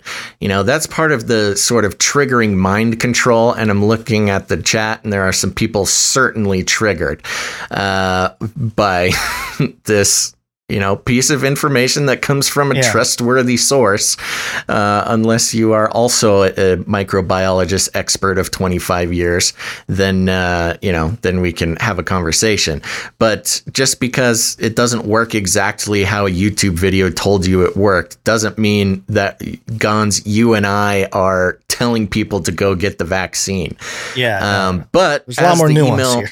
as the email read, you know, it's important to actually be able to speak about it in factual ways, or else you just come off looking foolish to people who know what they're talking about. Um, so yeah, there you go. It's Well- okay to have ha- previously had a misunderstanding of science that uh, you don't personally interact with. That's okay. And it's also okay to, uh, you know, take on new facts. It doesn't have to change your uh, mind about whether you're going to take or not take a vaccine. But, um, you know, when it comes to conspiracy theories and news and uh, critical thinking, it's important to not disregard facts just because it wasn't the first fact that you heard. So, just to put it back into context, this is not us saying, oh, yeah, Basil and Gon said it's cool to go get the, the vaccine. This will be great. That's not what we're saying. What we're saying is if you're going to have intelligent conversations with uh, people who actually know the science, you're going to want to also know the science. Right. And these are different levels of conversation here because part of the conversation earlier with vaccines was the government oversight into forcing vaccines. That's one layer of the conversation. And I think this this part of it here is more of a nitty gritty scientific in terms of not the not the the authoritarian way, but just the the hard science, the objective science of it. Mm-hmm. And when it comes down to that, it's not and you got to define change DNA too. Like, what do you mean by change DNA? Well, and that's, yeah, that's the subtlety of it. Right. Changing your DNA is different from, you know, having a different expression from your DNA. Right. The, the base code doesn't change. It's just, you know, what the, the manifestation is in your physical thing. And so they are two different things. If you're going to, you know, talk to somebody who actually knows what they're talking about, they're two different things. However, I agree in practical terms, it may not m- matter to you in Right. the end. And that's okay in a practical yeah, sense. It doesn't practically, yeah. have to change your mind. It's just you might as well talk about it in, you know, in the terms that are the current, uh, you know, scientific fact or whatever, which of Right. course we know there's problems with that. Right. And I, I just think it, it becomes an issue when people run around and say, just, you know, point blank that it's changing your DNA. You're going to get pushback from the scientific community or the people within medicine who Yeah. are d- dealing with this day to day. Uh, Rather than you know somebody else who's just looking at blogs or YouTube videos Yeah. or whatever you said, it's going to come off even even if there are linguistic or semantics involved here it's just not going to come off well. So I think digging into the issue is good. But also, again, a separate conversation is the way vaccines are used by governments and authorities uh, to control. That's a whole different conversation than Right. the actual what's happening in the vaccine itself. And that I think that's always been my argument with this is, hey, uh, you know, because vaccines have been around for different things for quite a while. Like I said before, I was years. jabbed. Yeah, I was jabbed. You know, when I was born. I think most people were. Uh, that's Yeah, I watching had to or get listening. a bunch of vaccines in 2017 yeah, to just to- travel. to, travel. Yeah. So so and again, we're not saying it's good, but uh, at the same time, it, it just seems like the conversation gets lost on the the specifics when people start Yeah. peddling that stuff. And Um, here's a great here's a great comment that really highlights the problem with this uh, from YouTube. Says I don't get it. Are you against vaccines or do you support it? Well exactly. We're not- Exactly. that's, that's exactly what we're talking about. We're uh, you know we're we're not in uh, we're not pro vaccine necessarily certainly not pro mandatory vaccine but it's important to actually have a real understanding uh, of the current facts about it instead of just repeat parroting what we've been told uh, by people who may not you know have the actual background. And that's okay. Don't get the vaccine if you don't want to. That's great. I totally support you. That's Yeah. great. Yeah, but uh, and also there's no until because pe- people have connected the vaccine to the mark of the beast, and there are Yeah. legitimate concerns with in terms of control, in terms of buying and selling, legitimate concerns. I'm not downplaying that at all, um, but that that's more from the the side of control, the control mechanism, and uh, the only reason why the change DNA part of it, I think, got into the conversation is because of the fact that uh, the, the thesis that I presented, not myself, only me, but like me and many others presented early on in this, uh, on the channel and in the ministry, this idea that the mark of the beast might change your DNA, might make you not human anymore because there's no vindication or, or there's no redemption for those who Mhm. take the mark. You know, they're, they're, uh, they're, they're burned, they get thrown into the lake of fire, all this stuff. And so Right. it makes sense that, oh, maybe you're no longer human. You lose your uh, ability to be redeemed by Jesus. That's a possibility. That's sort of a theoretical thing that we extracted with from the, the eschatological passages. Uh, but then to flip it and say, it's here, you get a vaccine, your DNA's changed, you won't be saved. That's incredibly dangerous too, because uh, th- unless you know the science for sure, you know, you're, you're not, you're basically starting to peddle like, you know, false information and fear, you know, scaring people out of things. right And again, you're not, I'm not that's the whole saying get point. it. you don't have but- to lie to make a point Right, right, right, right. the the true facts say enough Yeah. but you don't have to have false facts to make you know a point that you you know just to make it sound scarier Yeah, Anyways, yeah. there you go. We're not telling anybody to get the vaccine. Of No. course, if you question the conspiracy theory, you're a CIA shill trying to deceive the masses. so we're still waiting for that shill check, but uh, when it gets here, I'll let you guys know. Yeah, and uh, I just I pulled this up because I'm curious uh, from our our producer there. There's an article from Nature.com: COVID nineteen vaccine development and a potential nanomaterial path forward. And it talks about nanotechnology. Um, uh, so in fact, the first vaccine candidate launched into clinical trials is an mRNA vaccine delivered via lipid nanoparticles. I don't know if that's synthetic or again, I, I haven't dug into this particular article, but you know, you, you th- these are like trigger words, right? For our corner of the internet. You start Yeah. talking about nanotechnology, DNA, vaccine, you're going to get triggered. And you're, if you've only talked about these issues in the context of eschatology, then you're going to be like, oh, shoot, there it is. It's the mark. Yeah. Nanotechnology delivering, you know, change in DNA and it's the mark of the beast. And um, again, the concerns are way more legitimate than uh, that you don't have to necessarily conclude that it is the mark. There, there's Right. enough concern here. You don't need to call it the mark of the beast to be concerned and to have uh, to put up warning signs and to to discuss the issue uh, from a critical standpoint. And um, yeah, I mean, I guess I guess it's just one of those issues that people are going to run with it. They're going to call us shills, whatever, uh, or some people will anyway. But uh, yeah, that's the thing. That, that's the whole idea here. And, and I mentioned it before that there is no hard consensus when it comes to science.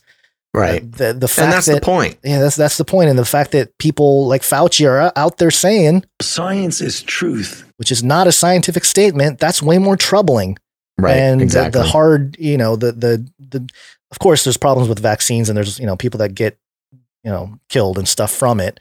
And especially in the test phase. So there's, again, legitimate concerns, but I don't think we need to uh, peddle anything more than that in terms like of I said, talking you, about you the- see it on both sides. You don't need to lie about something to make somebody think it's the truth. you Right, know? right, So the truth is scary enough. We don't need to uh, add anything else to it. Anyways, um, let's see here. Do, do, do, do. Break time? I think so. Let's uh, take a quick break. After some pharmakia. Pharmakia.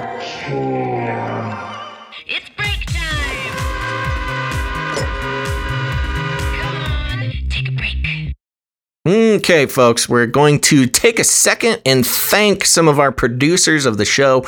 The producers are the people who make it happen, and uh, they deserve our gratitude. But don't go anywhere because after the show, we're going to be talking about uh, an Israeli surveillance program that is uh, COVID related. Now, you heard us. We called the shot. We were the first people talking about it, and it made it to America, talking about, uh, you know, the sewer surveillance program. This is not that, but it's also something else to keep an eye on because it's only a matter of time before we have to deal with it in our part of the world. Also, we will be talking about the Mark of the Beast. We've got a beast system update uh, involving CRISPR and microchips and all sorts of fun stuff. And of course, uh, you know, no beast system update would be complete without connecting it to a West Coast university of note. And then after that, uh, we got uh, some time travel and VR to talk about. And so it's going to be fun. Don't go anywhere. We're just going to take a quick second to thank some of the supporters of the show, which is very important. Everybody here should uh, be thanking the producers of the show because it's very important. Now, if you're new to the show, you're thinking, producers, what are you talking about? You're just a couple of knuckleheads live streaming on the internet. Well, that may be true, folks. But here's the thing here at Canary Cry News Talk, we work on the value for value system. What does that mean? Well, you might have noticed that we do not read advertisements like many of your favorite podcasters. Uh, you know, there are some who have to start out their program with seven to 10 minutes of ad reads telling you uh, just why they love this new kind of underwear and this mattress that comes in a box. And oh my gosh, you gotta get this herbal supplement that has changed my life. That's right, folks. We get it. You gotta, you gotta keep the show going in one way or another. But we decided long ago that advertising was uh, one, you know, speaking of the beast system, advertising is one of the main manifestations of the corrupted beast system, uh, global economic religion, the theology of the globe. You know, advertising advertising is wrapped up in big data, it's wrapped up in privacy concerns, it's wrapped up in big money and uh, inauthenticity and things like that, as well as censorship. You know, once you start taking money from corporations, you got to start, uh, you know, you got to be brand, what's called brand friendly, which means if you say something on your show that that brand doesn't like, you got to shape up or ship out, mister. It also incentivizes podcasters and creators like Gonz and I to uh, consider you, dear listener, as a commodity, as cattle to be loaded up on a truck and sold to a big corporation for our own personal gain. And if you haven't figured it out yet, by the way I talk about it, we just decided that that was not a great way to live our lives. We make less money, but that's okay. At least we can sleep at night. So, Instead, we work on the value for value system, which means we do this show. We do it pretty often, and we like to think we do a good job at it. And if you gain anything from what we do, whether it's entertainment or information, or just uh, maybe we annoy you with some critical thinking that goes against uh, maybe some of your past beliefs, if we challenge you in a way that uh, maybe expands your horizons and how you look at the world, whether you agree with us or not, that's okay. Everybody's welcome here. Whatever it is, if you get any value out of the show, please consider becoming a supporter. That makes you a producer of the show. So, um, first of all, the easiest way to do that is go to go to patreon.com slash CCNT for Canary Cry News Talk. Lots of fun ways to support the show there at different levels. And uh, I think we have a couple of new uh, producers to thank. Gonz, are you ready? I am ready with the dinger. Okay, he's got his dinger dinged, and uh, here we go. Oof, oof, oof. Oh, there we go. Okay, so first of all, I want to thank uh, producer Roman Thank you very much, producer Roman. Thank you, Roman. Uh, he's a brand new producer, so thank you very much. We also have an upgrading producer, which we love so much. It's hard enough to get somebody to support the show. Um, it's even harder to get somebody to upgrade their support, and so we thank Grace, producer Grace. Thank you, Grace. And I'm looking at our Patreon now. Uh, this is a great example. You know, a lot of a lot of times people will uh, uh they will uh, you know, get mad at us because we say something they don't agree with, uh, call us shills, things like that. And uh, that's just kind of part of the taking the punches for doing your best to tell the truth, even if it disagrees with other conspiracy theorists. Uh, we did lose a supporter during the show, and I'm going to assume that's because they did not like us uh, looking at the science of vaccines a little deeper. But that's okay because we know we have other producers producers out there who agree with uh, finding the truth no matter how angry it can make you. Next, we have patreon.com slash canary cry radio. If you haven't listened before, Canary Cry Radio is our other show. It's an interview style show, a great thing to check out. Um, if you want some deep dives into some of the paradigm shifting uh, worldviews that we talk about here on Canary Cry News Talk, uh, you can find that on any uh, podcatcher you like. But we have one new producer, and it's an upgrading producer over on Canary Cry Radio Patreon, and that is producer David. Thank you, producer David. Thank you very much, producer David. Okie dokie. Next, uh, if you don't like Patreon, that's okay. A lot of people don't like Patreon. No big deal. That's why we have canarycryradio.com slash support. Canary Cry Radio dot slash support. That's right, canarycryradio.com slash support. We've got PayPal options. You can come in with a monthly producership, or if commitment's not your thing, you can make a one-time producership in any amount, as well as cryptocurrency and all sorts of other fun things. Um, so, Gonz, you want to uh, tell us about our uh, PayPal producers. Sure. Looks like we got three in the queue there. Mm-hmm. Uh, first one, producer Lorelei. Lorelei. Lorelei. I was gonna. Thank you very much, Lorelei. Wasn't sure how I was going to pronounce it at half. You know when you start speaking a word, but then you don't know how you're going to pronounce something. Mm-hmm. You ever get stuck in that? I It's, do. uh, Lorelei is a recurring producer, so you should learn her name. I know. I'm horrible. I'm a horrible Thank you, person. producer Lorelei. I love that name, by the way. It's a Yeah, great it's name. great. Uh, thank you, producer Michael. Thank you, producer Michael. Thank you very much, new producer Michael. Uh, one thing to note, Gonz Lorelei was a 33 producer. Oh, that's well. right. Yes, Yeah. 33. Yep. Take back that number. also, producer Cynthia. Thank you, producer Cynthia. Another 33 producer. Woo! Taking back that number. And producer Charlie. Thank you, producer Charlie. Thank you very much, producer Charlie, coming in again. And uh, I do have one more here that just came into the email. Producer Brunilka. Ooh, producer Benita. Thank you very much. Are we gonna? Okie dokie. I think Okay. that's everybody. Yeah, put that on the list there. Let me do one more refresh here. We usually uh, cut off the uh, cut off the giving amount, but producerships were light today, so we're letting those a few through the gates uh, that came in during the show. So thank you very much. Okay, that's it though. That's all of it, Gonz. That's it for the treasure, but you can Yes. also contribute with your talent and time, and we definitely appreciate producers doing that. Uh, I want to. We don't have anybody for crypto today. Uh, we don't have any knights, but uh, I do want to mention we got a message from Arc from Destiny Lab. Oh, you guys great. know about Destiny Lab? They uh, are gonna, or I think they just released their album, and um, the, he uh, Ark was saying we can play some music from his album, and uh, we may do that at some point. I don't, I don't want to do it right this moment, but uh, the album is called Shift Your Paradigm, and uh, some of the songs were on Age of Deceit three. I think the album is finally out, so it's a it's a great you know if you're into hip hop and you're into the truth, then Destiny Labs is definitely someone to check out. Totally, Longtime friend of the friends show. We've- Yep. We've had them on. Uh, we we had Arc. Yep. We had Ark on Canary Cry Radio, I believe. I don't remember right. what episode number, but uh, he was definitely on and he's a, a contributor in that way. Uh, but also artwork One earth, please. Yeah. For today, we have a few pieces of artwork to present to you, the audience. First off, it's from Mark. Producer Mark gave us the uh, Battle of the 5G Armies. oh yeah, uh, this one was fun.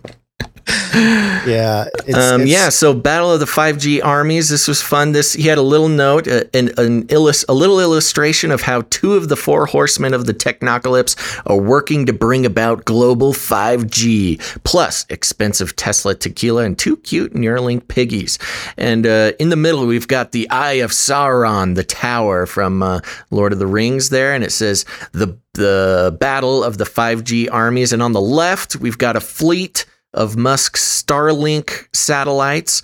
We've got Musk there holding uh, some some Tesla tequila and two happy, healthy little piggies who look so confused that they've got their little Neuralink chip there. And on the other side, in the other corner, we've got Mark Zuckerberg with a fleet of his uh, Wi-Fi drones he wants to fly around the world, as well as the uh, the blimps. yeah, the blimps, his internet blimps. So we've got two powerhouses uh, getting ready to cover the earth in dangerous, searing 5G technology. Very well put. That's, yeah, it's uh, very fun too. The style, it's kind of got that, uh, you know, quick, um, fun collage. Oh, and there's a there's the Falcon Heavy rocket there too. So uh, oh yeah, they're all over the place. It's that fun, you know, kind of quick Photoshop style, which I love so much. So thank you very much. And this was from producer Mark. Yes. And when you look at this, I think Elon's winning. Yeah. Elon's Yeah. got the tequila. Mark Zuckerberg is on his knees, sort of. Uh, Yeah, he's not happy about this. no.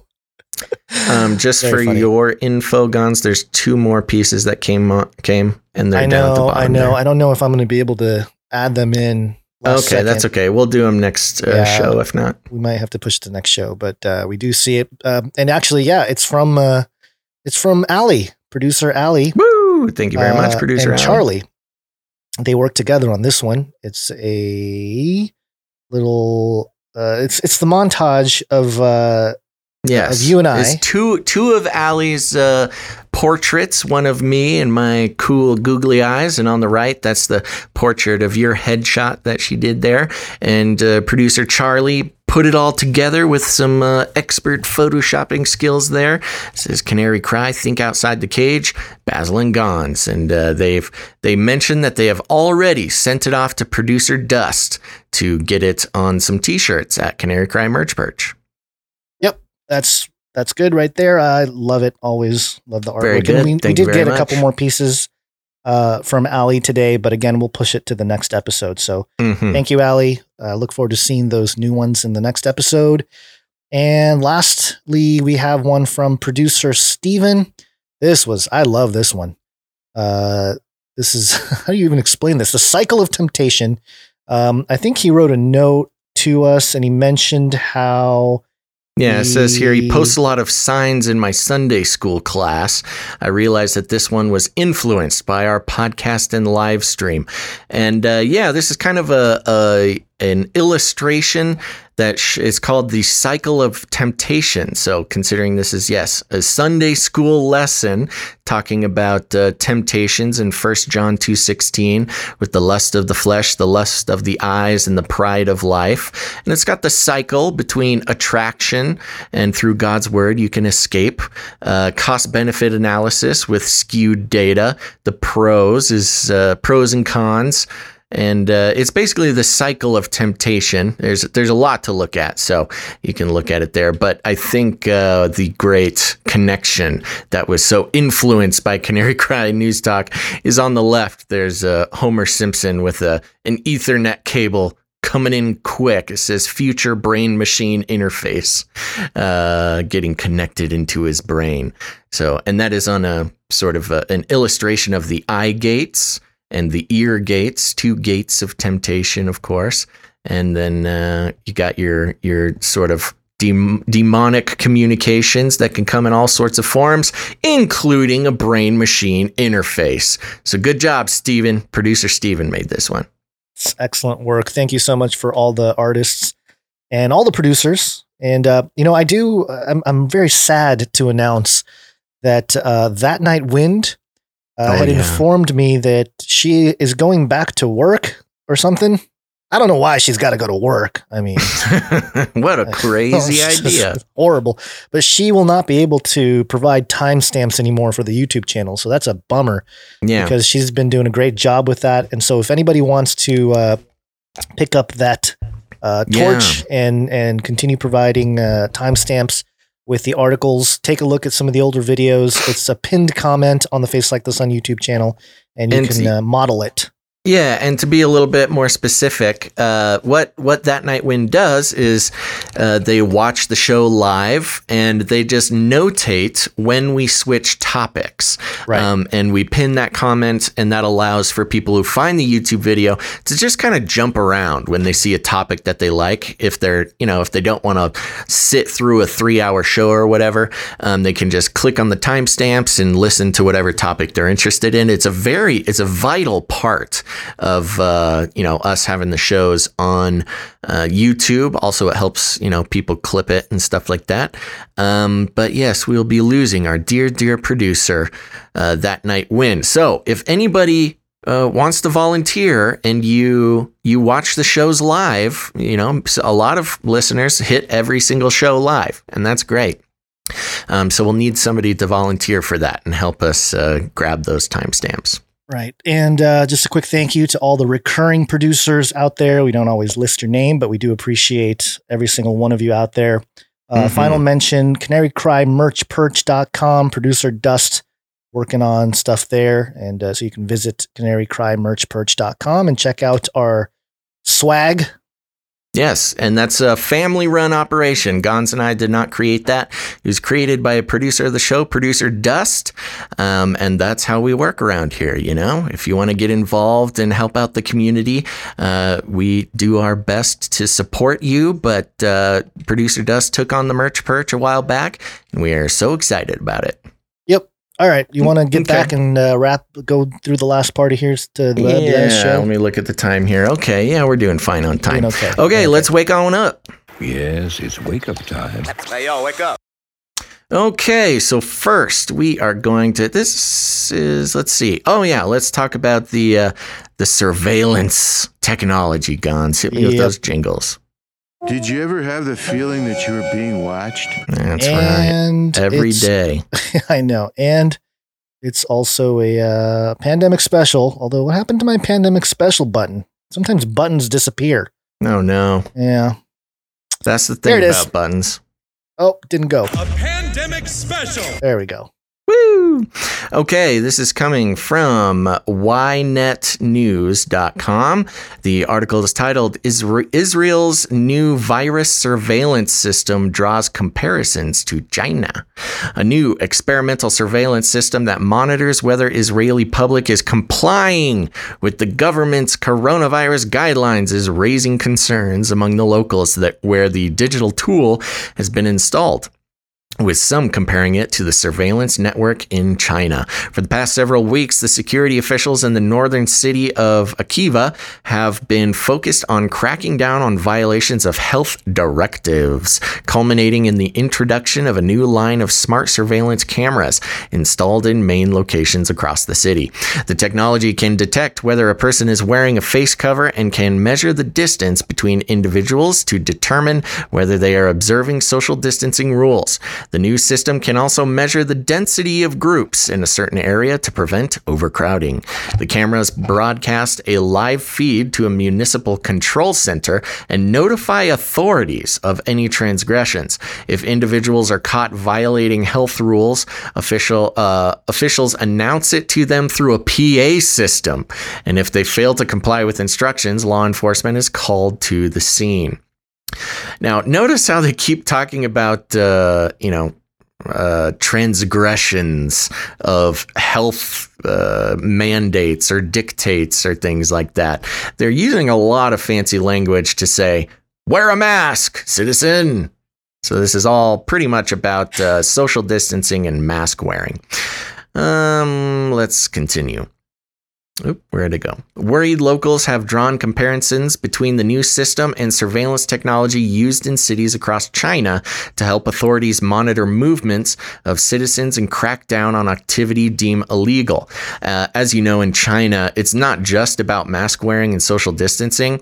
This was something that the Uyghur Muslims are having to deal with as well, where the government will just put a security camera outside of the house of Uyghur Muslims.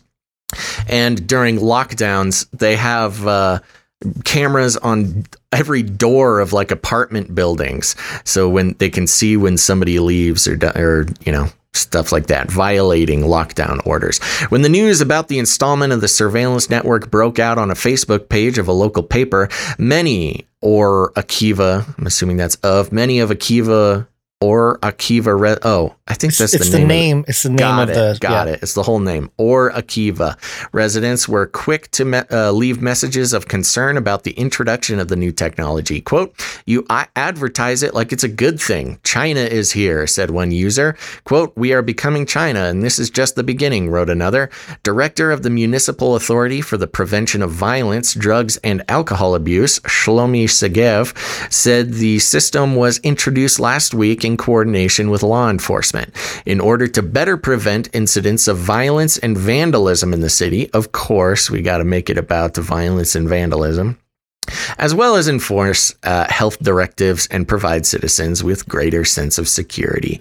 The monitoring system is the first of its kind in Israel and does not possess facial recognition capabilities, negating some privacy concerns. Um, but as you can see in some of the pictures, it is able to detect if a person is wearing a mask or not. which uh, is funny because, of course, there's some sort of facial recognition or, or just image recognition. I guess they can technically say it's not facial recognition uh, involved there, but it'll uh, alert authorities and they'll yell at you on a PA system. It's like, uh, you know, you're in school or something. you don't, you just get yelled at by a teacher, by an authority figure. Yeah. Uh, Or Akiva is the city. Got it's it. It's a northern city. And it's actually the city that was named after Rabbi Akiva, uh, who's said to be tortured and killed there. And um, Rabbi Akiva is uh, is one of the let's see, uh, he's one of the early rabbis and leading Jewish scholar. He was a leading contributor to the Mishnah and the Midrash. Uh, he also sometimes uh, is credited with redacting Abraham's version of the Sefer Yetzirah, one of the central texts of Jewish mysticism. And he's hmm. referred hmm. to in the Talmud as Rashla Hakahim, uh, Hakimim, chief of the sages. Uh, he was executed by the Romans.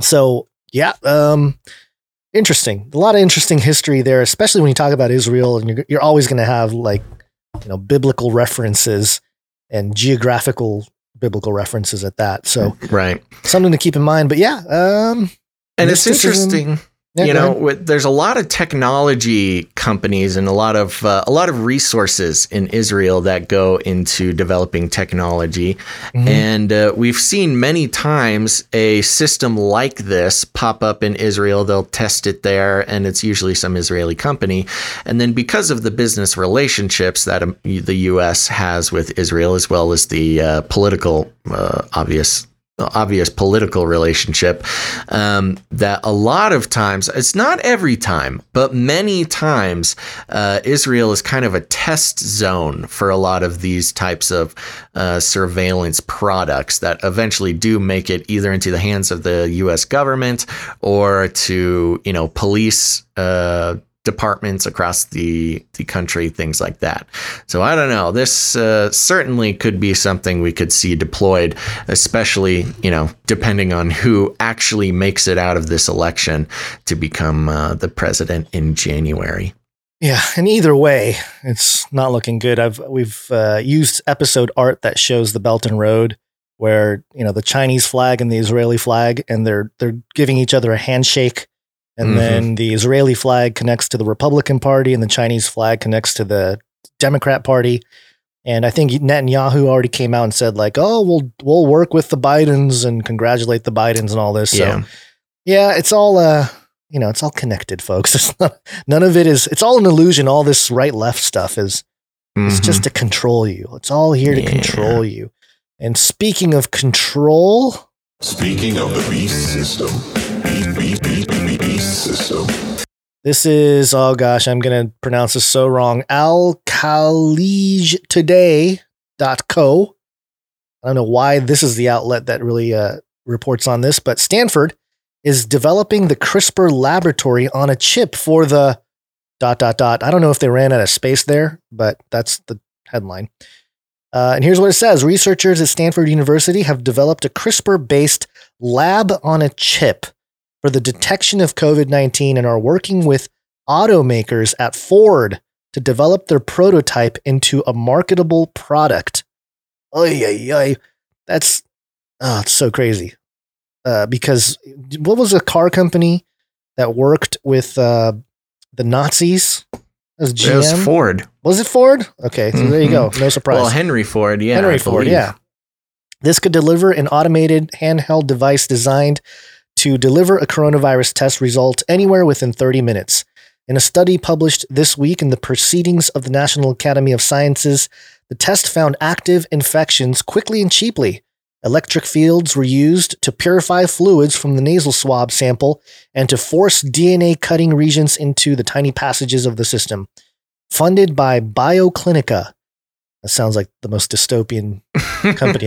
BioClinica. BioClinica. Increase compliance and risk uh, and reduce risk. Uh, hold on, let me start that over. Increase compliance and reduce risk with BioClinica, your partner on the Trusted Event Education Committee. Uh, BioClinica enforces compliance with This is a different story. Okay, maybe not. With uh, 21 CFR Part 11 and EU GDPR requirements. The CFR is Council on Foreign Relations. The EU, the European Union. Uh, requirements thorough de identification of all source documents, images, videos, and photos with our AI technology, visual inspection, and query management for you as a customer. I think this might be translated too. Quote The microlab is a microfluidic chip that is half the size of a credit card and contains a complex network of channels that are smaller than the width of a human hair, said the study's lead author, Juan Santiago, professor of medical engineering at the Charles Lee Powell Foundation at Stanford. The size of half a credit card is pretty big. That's pretty big, yeah. That's a you definitely show your allegiance when you put smack Yeah, that thing on a, your hand. That's a big chip. Using that's the like CRISPR at-home DIY cyborg chip. Using the CRISPR enzyme Cas12, a sibling of the famous CRISPR Cas9, the test triggers a fluorescent molecular probe that lights up samples when genetic material from the coronavirus is found. Quote, nor does it rely on antibodies like many tests, which only show whether someone had the disease and not whether they are currently infected and therefore contagious, said PhD student Ashwin Ramachandran, the study's lead author. Which uh, that's really interesting too, because part of the criticism of the PCR is that it doesn't show you, you know, if you're actually contagious or not, right? and uh, the you know how many spins and all that. So they're like, oh, you want to you want to solve that microchip.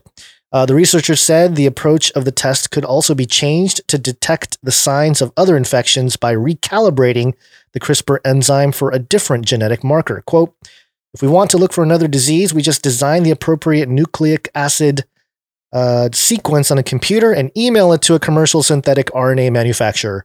said sounds sounds uh, safe. Just email it. Just got our Gmail account. Just pop it on over. quote, you send a vial with a molecule fully reconfigured to reconfigure our test for a new disease.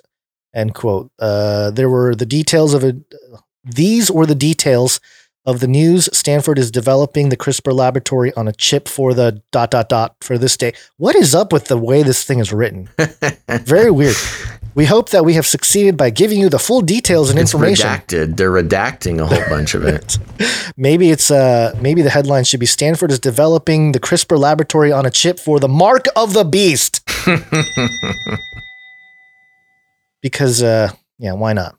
There Yeah, you go. sure. That's that's the story. Uh yeah, a, mi- a, a microchip lab on a chip using well, see, that's CRISPR. the that's the crazy thing about it, which is, uh, you know, to to get an implant to detect one disease. I mean, I I guess they're saying they can, you know, detect all Yeah, sorts just- of stuff just eventually, email but yeah, just email it over.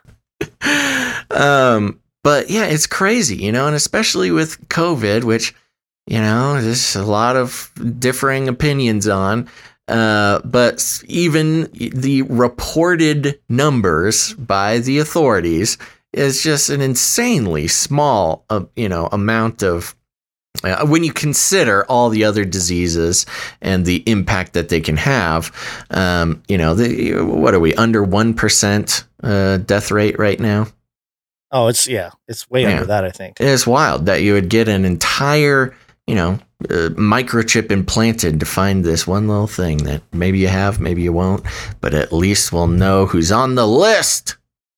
Yeah, and it doesn't make me feel comfortable that Ford is is helping them given their history in Nazi Germany. Yeah. Well, you know, a lot of people helped out with that. IBM was Yeah, involved. They did true. the they created a computing punch card machine to help keep track of populations that needed keeping track of. So IBM ain't innocent, Ford ain't innocent. There's all sorts of companies that were making money. But that's what wars are for. Wars are just for making money, Gonz. make that cash dough money. And also, just real quick, um, just alluding back to something we were talking about before the break, Pfizer. Uh, this is freightwaves.com. Pfizer to bypass U.S. government system for COVID vaccine distribution. So, yeah, Pfizer is trying to go around the U.S. government to uh, distribute their vaccine. And the question is whether they have the required ultra cold storage necessary to to deliver it. So there you Yeah. go. I was right. Ultra They- cold. They are trying to bypass the U.S. government because you know science is truth. It's easier that way. Yeah. All right. Well, um, let's uh, let's talk about a little bit of time travel for the end of the show here. Time travel. It's time. Technically, it should be a VR update too, but uh, Yeah, it's all that. sorts. And this is actually uh, an interesting concept. It uh, combines a lot of things, but we'll get into it after we read a little bit here. This is from daysinfo.com. Google virtual time travel map that could take us 200 years back is a reality now. If you are someone who thinks time travel is just a fantasy, maybe it's time for you to rethink about it. A software engineer at Google has come up with an incredible tool that mimics traveling back in time pretty closely. Ray, ooh, Raimondas Caverier, Cav- oh gosh, Raimondas Kiveris. Kiveris.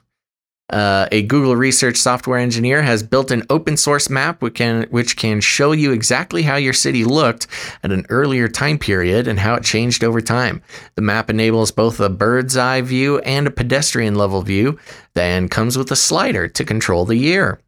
One can see an accurate representation of any U.S. city dating back all the way to the 1800s. Caveris's map, which he nicknamed as Project Ray with an upside down E, is the result of his curiosity about how New York, his birthplace, changed so very rapidly over 20 years. This led him to ask himself about his neighborhood, uh, how his neighborhood must have looked even before he was born. And that is when he took it upon himself to get started on the project. Woo! Kiv- Kiveris mentioned that the entire project took him three years to complete and attributed the success of it to the extensive research into artificial intelligence and machine learning that he did at Google. As of now, the map is still in, in an early prototype stage. However, it can successfully offer its users a glimpse of any U.S. city street decades into the past. Now, to source information about the precise structures of buildings, their sizes, height, roof shape, etc. During different time periods, Caveris made use of historical fire insurance maps. From there on, he used them to create simple 3D models of the buildings and added it to his project. It is the Google software engineer's wish for the open source map to do more than show model buildings. He and his team created the project to help individuals such as librarians and map enthusiasts contribute their own historical findings so that more details can be added to it.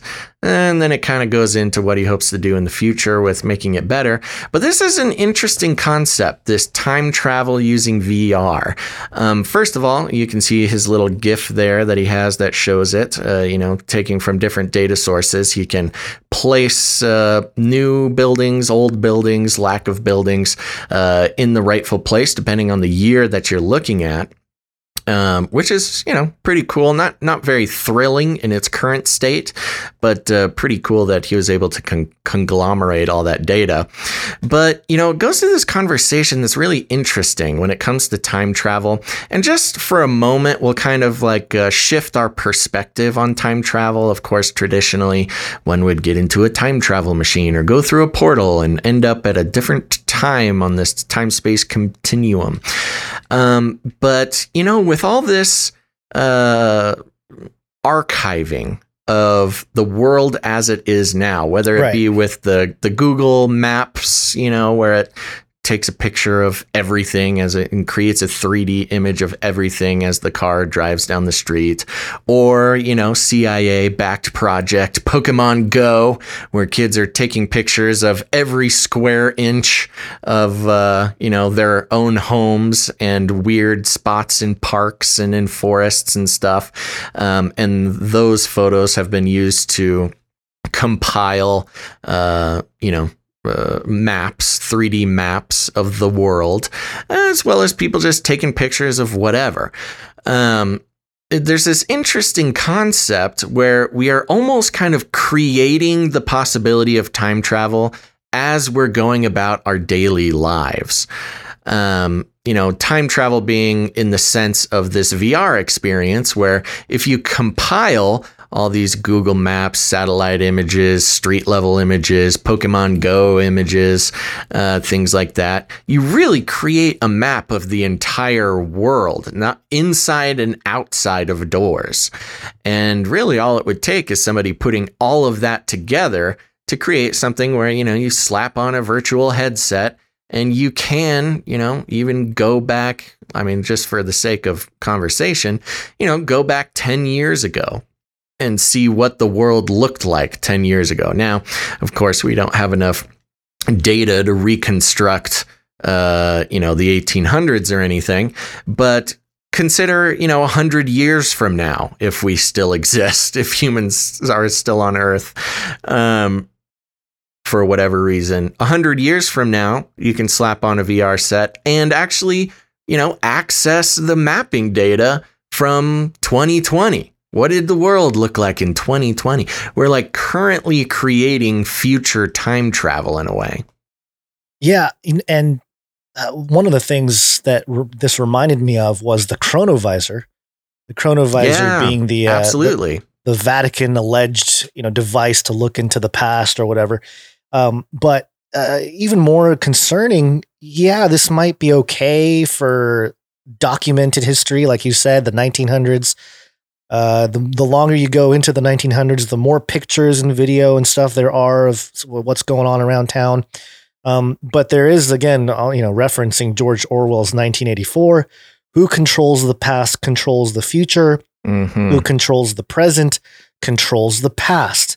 And so, if we're uh, you know beyond any kind of visual documentation of the past, this type of virtual experience of time travel and Google being a, sort of the heart of uh, authority here in terms of what the past looked like, this becomes you know they can basically shape how human history is supposed to look according to Google.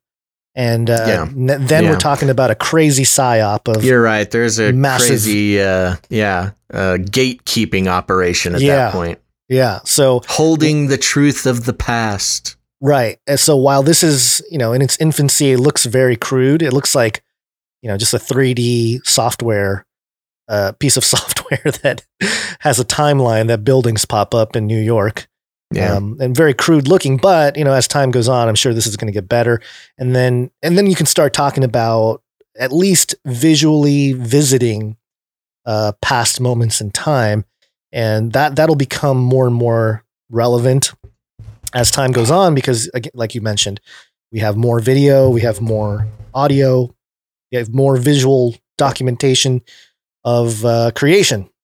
Yeah. And so the longer you go, the more people will be able to reconstruct the past. But uh, before then, before, I don't know, video cameras, it's all going to be how people interpret what happened. Uh, so, yeah, it's kind of dangerous when you start thinking about, uh, or at least projecting into, you know, decades or centuries if you want to consider that Jesus will allow centuries to go on, which I wouldn't be God surprised. forbid. Yeah, God forbid. But uh, I just thought it was an interesting story to to look at uh, in terms of uh, not just the technology here, but again, who's in control of history here? You know, history is written by its victors. Google can very much rewrite history and completely as as we've been seeing them do in, Oh. in some more subtle ways recently yeah, for sure. recently, just deleting people's channels and whatever. He, they can do that uh, much more because they are an authority here. They can do Mhm. it with uh, much more nefarious in in much more nefarious ways than simply deleting YouTube channels. They can basically tell an entire generation what happened before 1800 or whatever, Yeah. and people will have to believe it, or at least they, you know, there'll be not many who question it, and and then you're actually living the story 1984 or Brave New World, where you're breaking, you know, free of the matrix and you're trying to discover truth. And uh, so there you are. Go live in a cave in the woods, kids. It's the only way out. okay, well, sounds good. I think that's all we got for today's show. Do you have anything else you wanted to bring up? No, I think that is Okay. it. We're doing good on time too, which is great. Sounds good. I know we're actually finishing at a decent hour. What a great, what a great day. Um, okay, well there you go, folks. Thank you again. If you haven't done it yet, make sure to hit that like button wherever you are. And more importantly, have you thanked a producer today? Because they're responsible for the continuing production of this show. So we want to thank all of our producers who came in today, including producer Roman, Grace, David, Lorelai, Michael, Cynthia, Charlie, and Brunilka. Thank you very much. And thank you to our artists, uh, Stephen, producer Ali, producer Mark, and uh, we'll, we will be back for another show on Wednesday, which will be uh, the 11th, November 11th. So put it on your calendar. Make sure you turn on notifications wherever you're watching this, and make sure to follow us in several different locations, as we saw a few weeks ago. Uh, we are also not immune to the sudden censorship, where we may very well just disappear from your your feed and your notifications. So follow us at twitch.tv slash canary cry radio.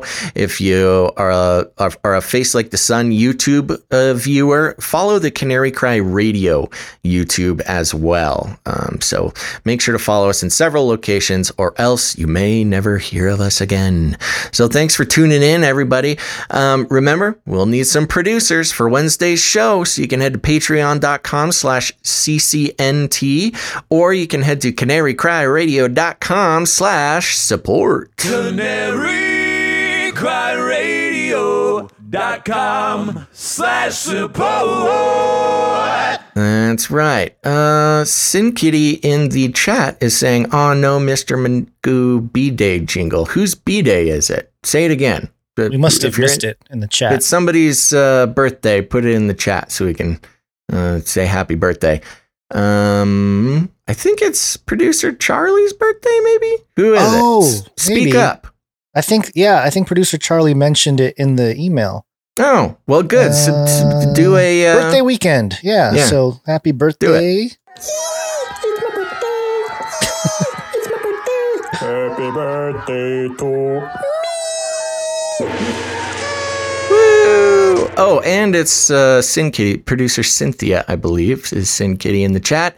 so yes, happy birthday, birthday. to uh, producer Cynthia and producer Charlie. You guys are the best. Awesome. Happy birthday. Um, Okay, so yes, canarycryradio.com slash support. You too can become a producer of the show.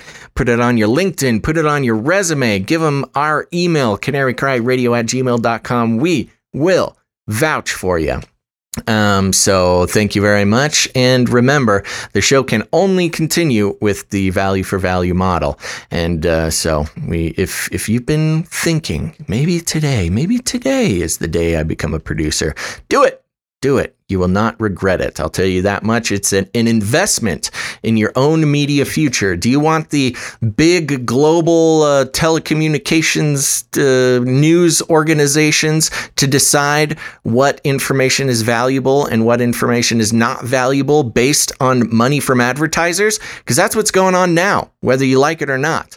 So, uh, one way to fight against that and help out your best buddy Basil and Gonz is to become a producer and tell the world uh, rebel against the against the current system and tell the world that uh, Canary Cry News Talk is worth keeping around. There's other ways to support the show. Send in your art, your jingles, your music, any creative thing that you do. If you uh, you know create something uh, on theme for uh, Canary Cry News Talk, send it in. You can email it to canarycryradio at gmail.com and it'll probably make it on the show. So we need more artists and more musicians to get on it. Because remember, after the show, stick around. We'll have the Canary Cry mixtape, lots of great tunes for you to dance to after, to just to get all the wiggles out after the show. You know, it's very important. Other than that, you know, I've, I'm disappointed, Gonz. We were talking about it uh, before the show.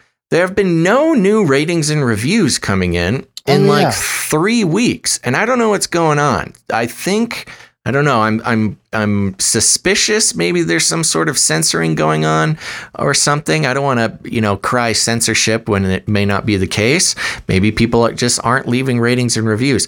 But please leave ratings and reviews because uh, a we like to look at them and hear them and read them on the show. And B, it helps out the algorithms for the podcast players uh, to share the show with people who haven't heard it before. We have no control over that. That is all about you, dear listeners. We have not gotten a new review since October 24th, which is a long time. So please, if you have not left a review, uh, go to whatever podcaster, podcatcher, uh, podcast player that you use to listen to the show. Leave a rating and a review. Um, and uh, I'm told that my previous way of telling people to leave reviews does not work anymore. Uh, so really? I don't know what to do. Yeah, you used to be able to search on whatever search bar of your choice. You know, Bing, the best in the world. Um, just search Apple Podcasts Canary Cry News Talk, and it would take you to our Apple Podcast page. And you used to be able to leave a review there, but uh, I had some people saying that they no longer have that option. So I don't know. Do do some research, figure it out, leave a review. We need it. Um, okay, there's also other ways to help out the show. Share us on your Facebook, share us on your social media, get the word out on your Twitter, etc. Tag us. We'll we'll help broadcast that signal for you. Or more importantly, you got friends, you got family who are starting to wake up to the fact that the world is not what it seems. It's that time, folks. There is some sort of awakening happening, and you can help them out by sending them an episode of Canary Cry News Talk. Just hit that share button, send it, uh, send it straight to their phone. Make it easy on them. It could be this episode or some other episode where we called it, and so they can, uh, you know, have have help because it really is a a family operation around here. You know, people not just come here for news analysis and critical thinking. They come here to meet other people just like them. And speaking of which, you can go to canarycry.community. It's a real URL. I know it's crazy, but it's a great place. Uh, it's an off Facebook no big algorithms involved. Uh, social media network that is all Canarians all the time, uh, talking about world events and current events and conspiracy theories, but also just fellowshipping, playing games together. Shout out to the Canary Cry Gamers Guild and uh, sharing their lives. If you if you have a moment in your life where you just realize maybe you don't have anybody to talk to about something, you can just jump on canarycry.community and people will uh, be there to talk and listen to you and help you out. It's a great spot to be. It's a real family affair. Um, so there you go. If you need any more instructions, here's what you do. Find a friend, walk right up to him, grab him by the cage, and shake it. The end of the world occurred pretty much as we had predicted. I want to shake things up, stir up some controversy, rattle a few cages. Hey, stop that! You'll never silence me. I'm the last angry man, a crusader for the little guy. Leave the bird alone. Never. Rattle a few cages. Rattle a few cages. The human race will have every opportunity to improve. And if they don't? Ask Noah.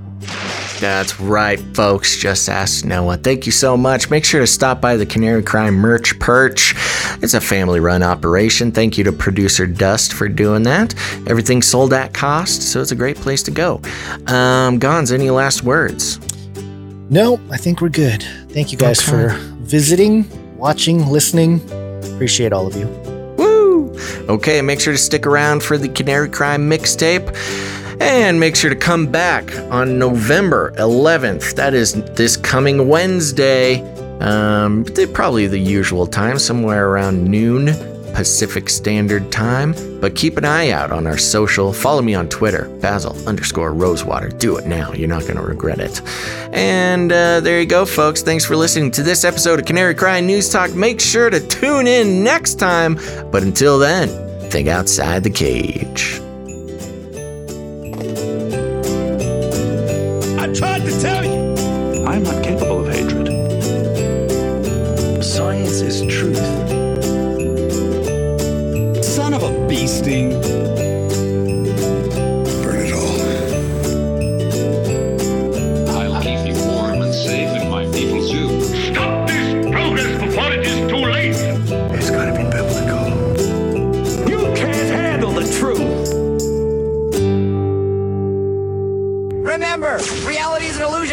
Is an illusion. The universe is a hologram. Buy gold. Buy! I wanna shake things up, shake things up. I wanna shake things up, shake things up.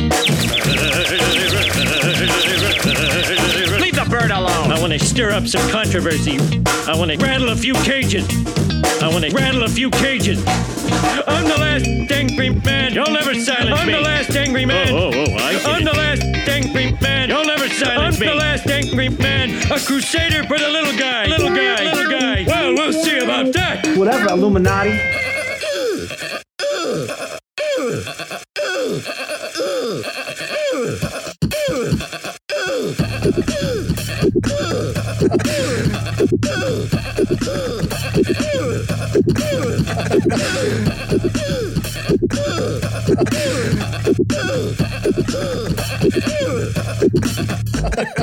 Fun fact, I believe it was uh, another fun fact.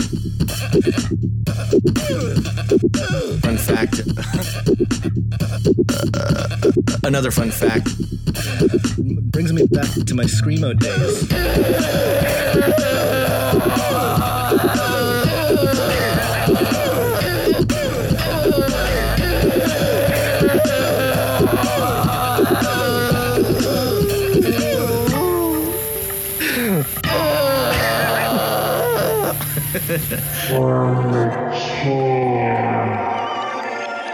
DuPont, that's where I started.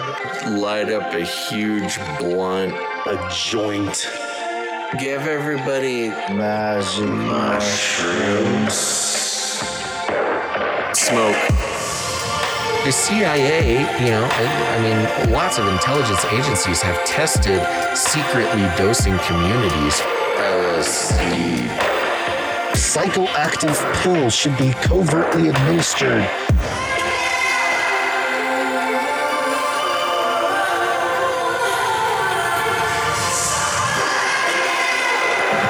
Uh, you know, just put me on some, some, I don't know. Give you a shot in the butt. Fluoride. Oxytocin. Get a chemical hug. I did dabble, you know, some of that uh, robot crack. I know what it's like. It's a lethal, lethal recipe for disaster. You need help. If you're a pharmacist, you need to repent. All right, weird.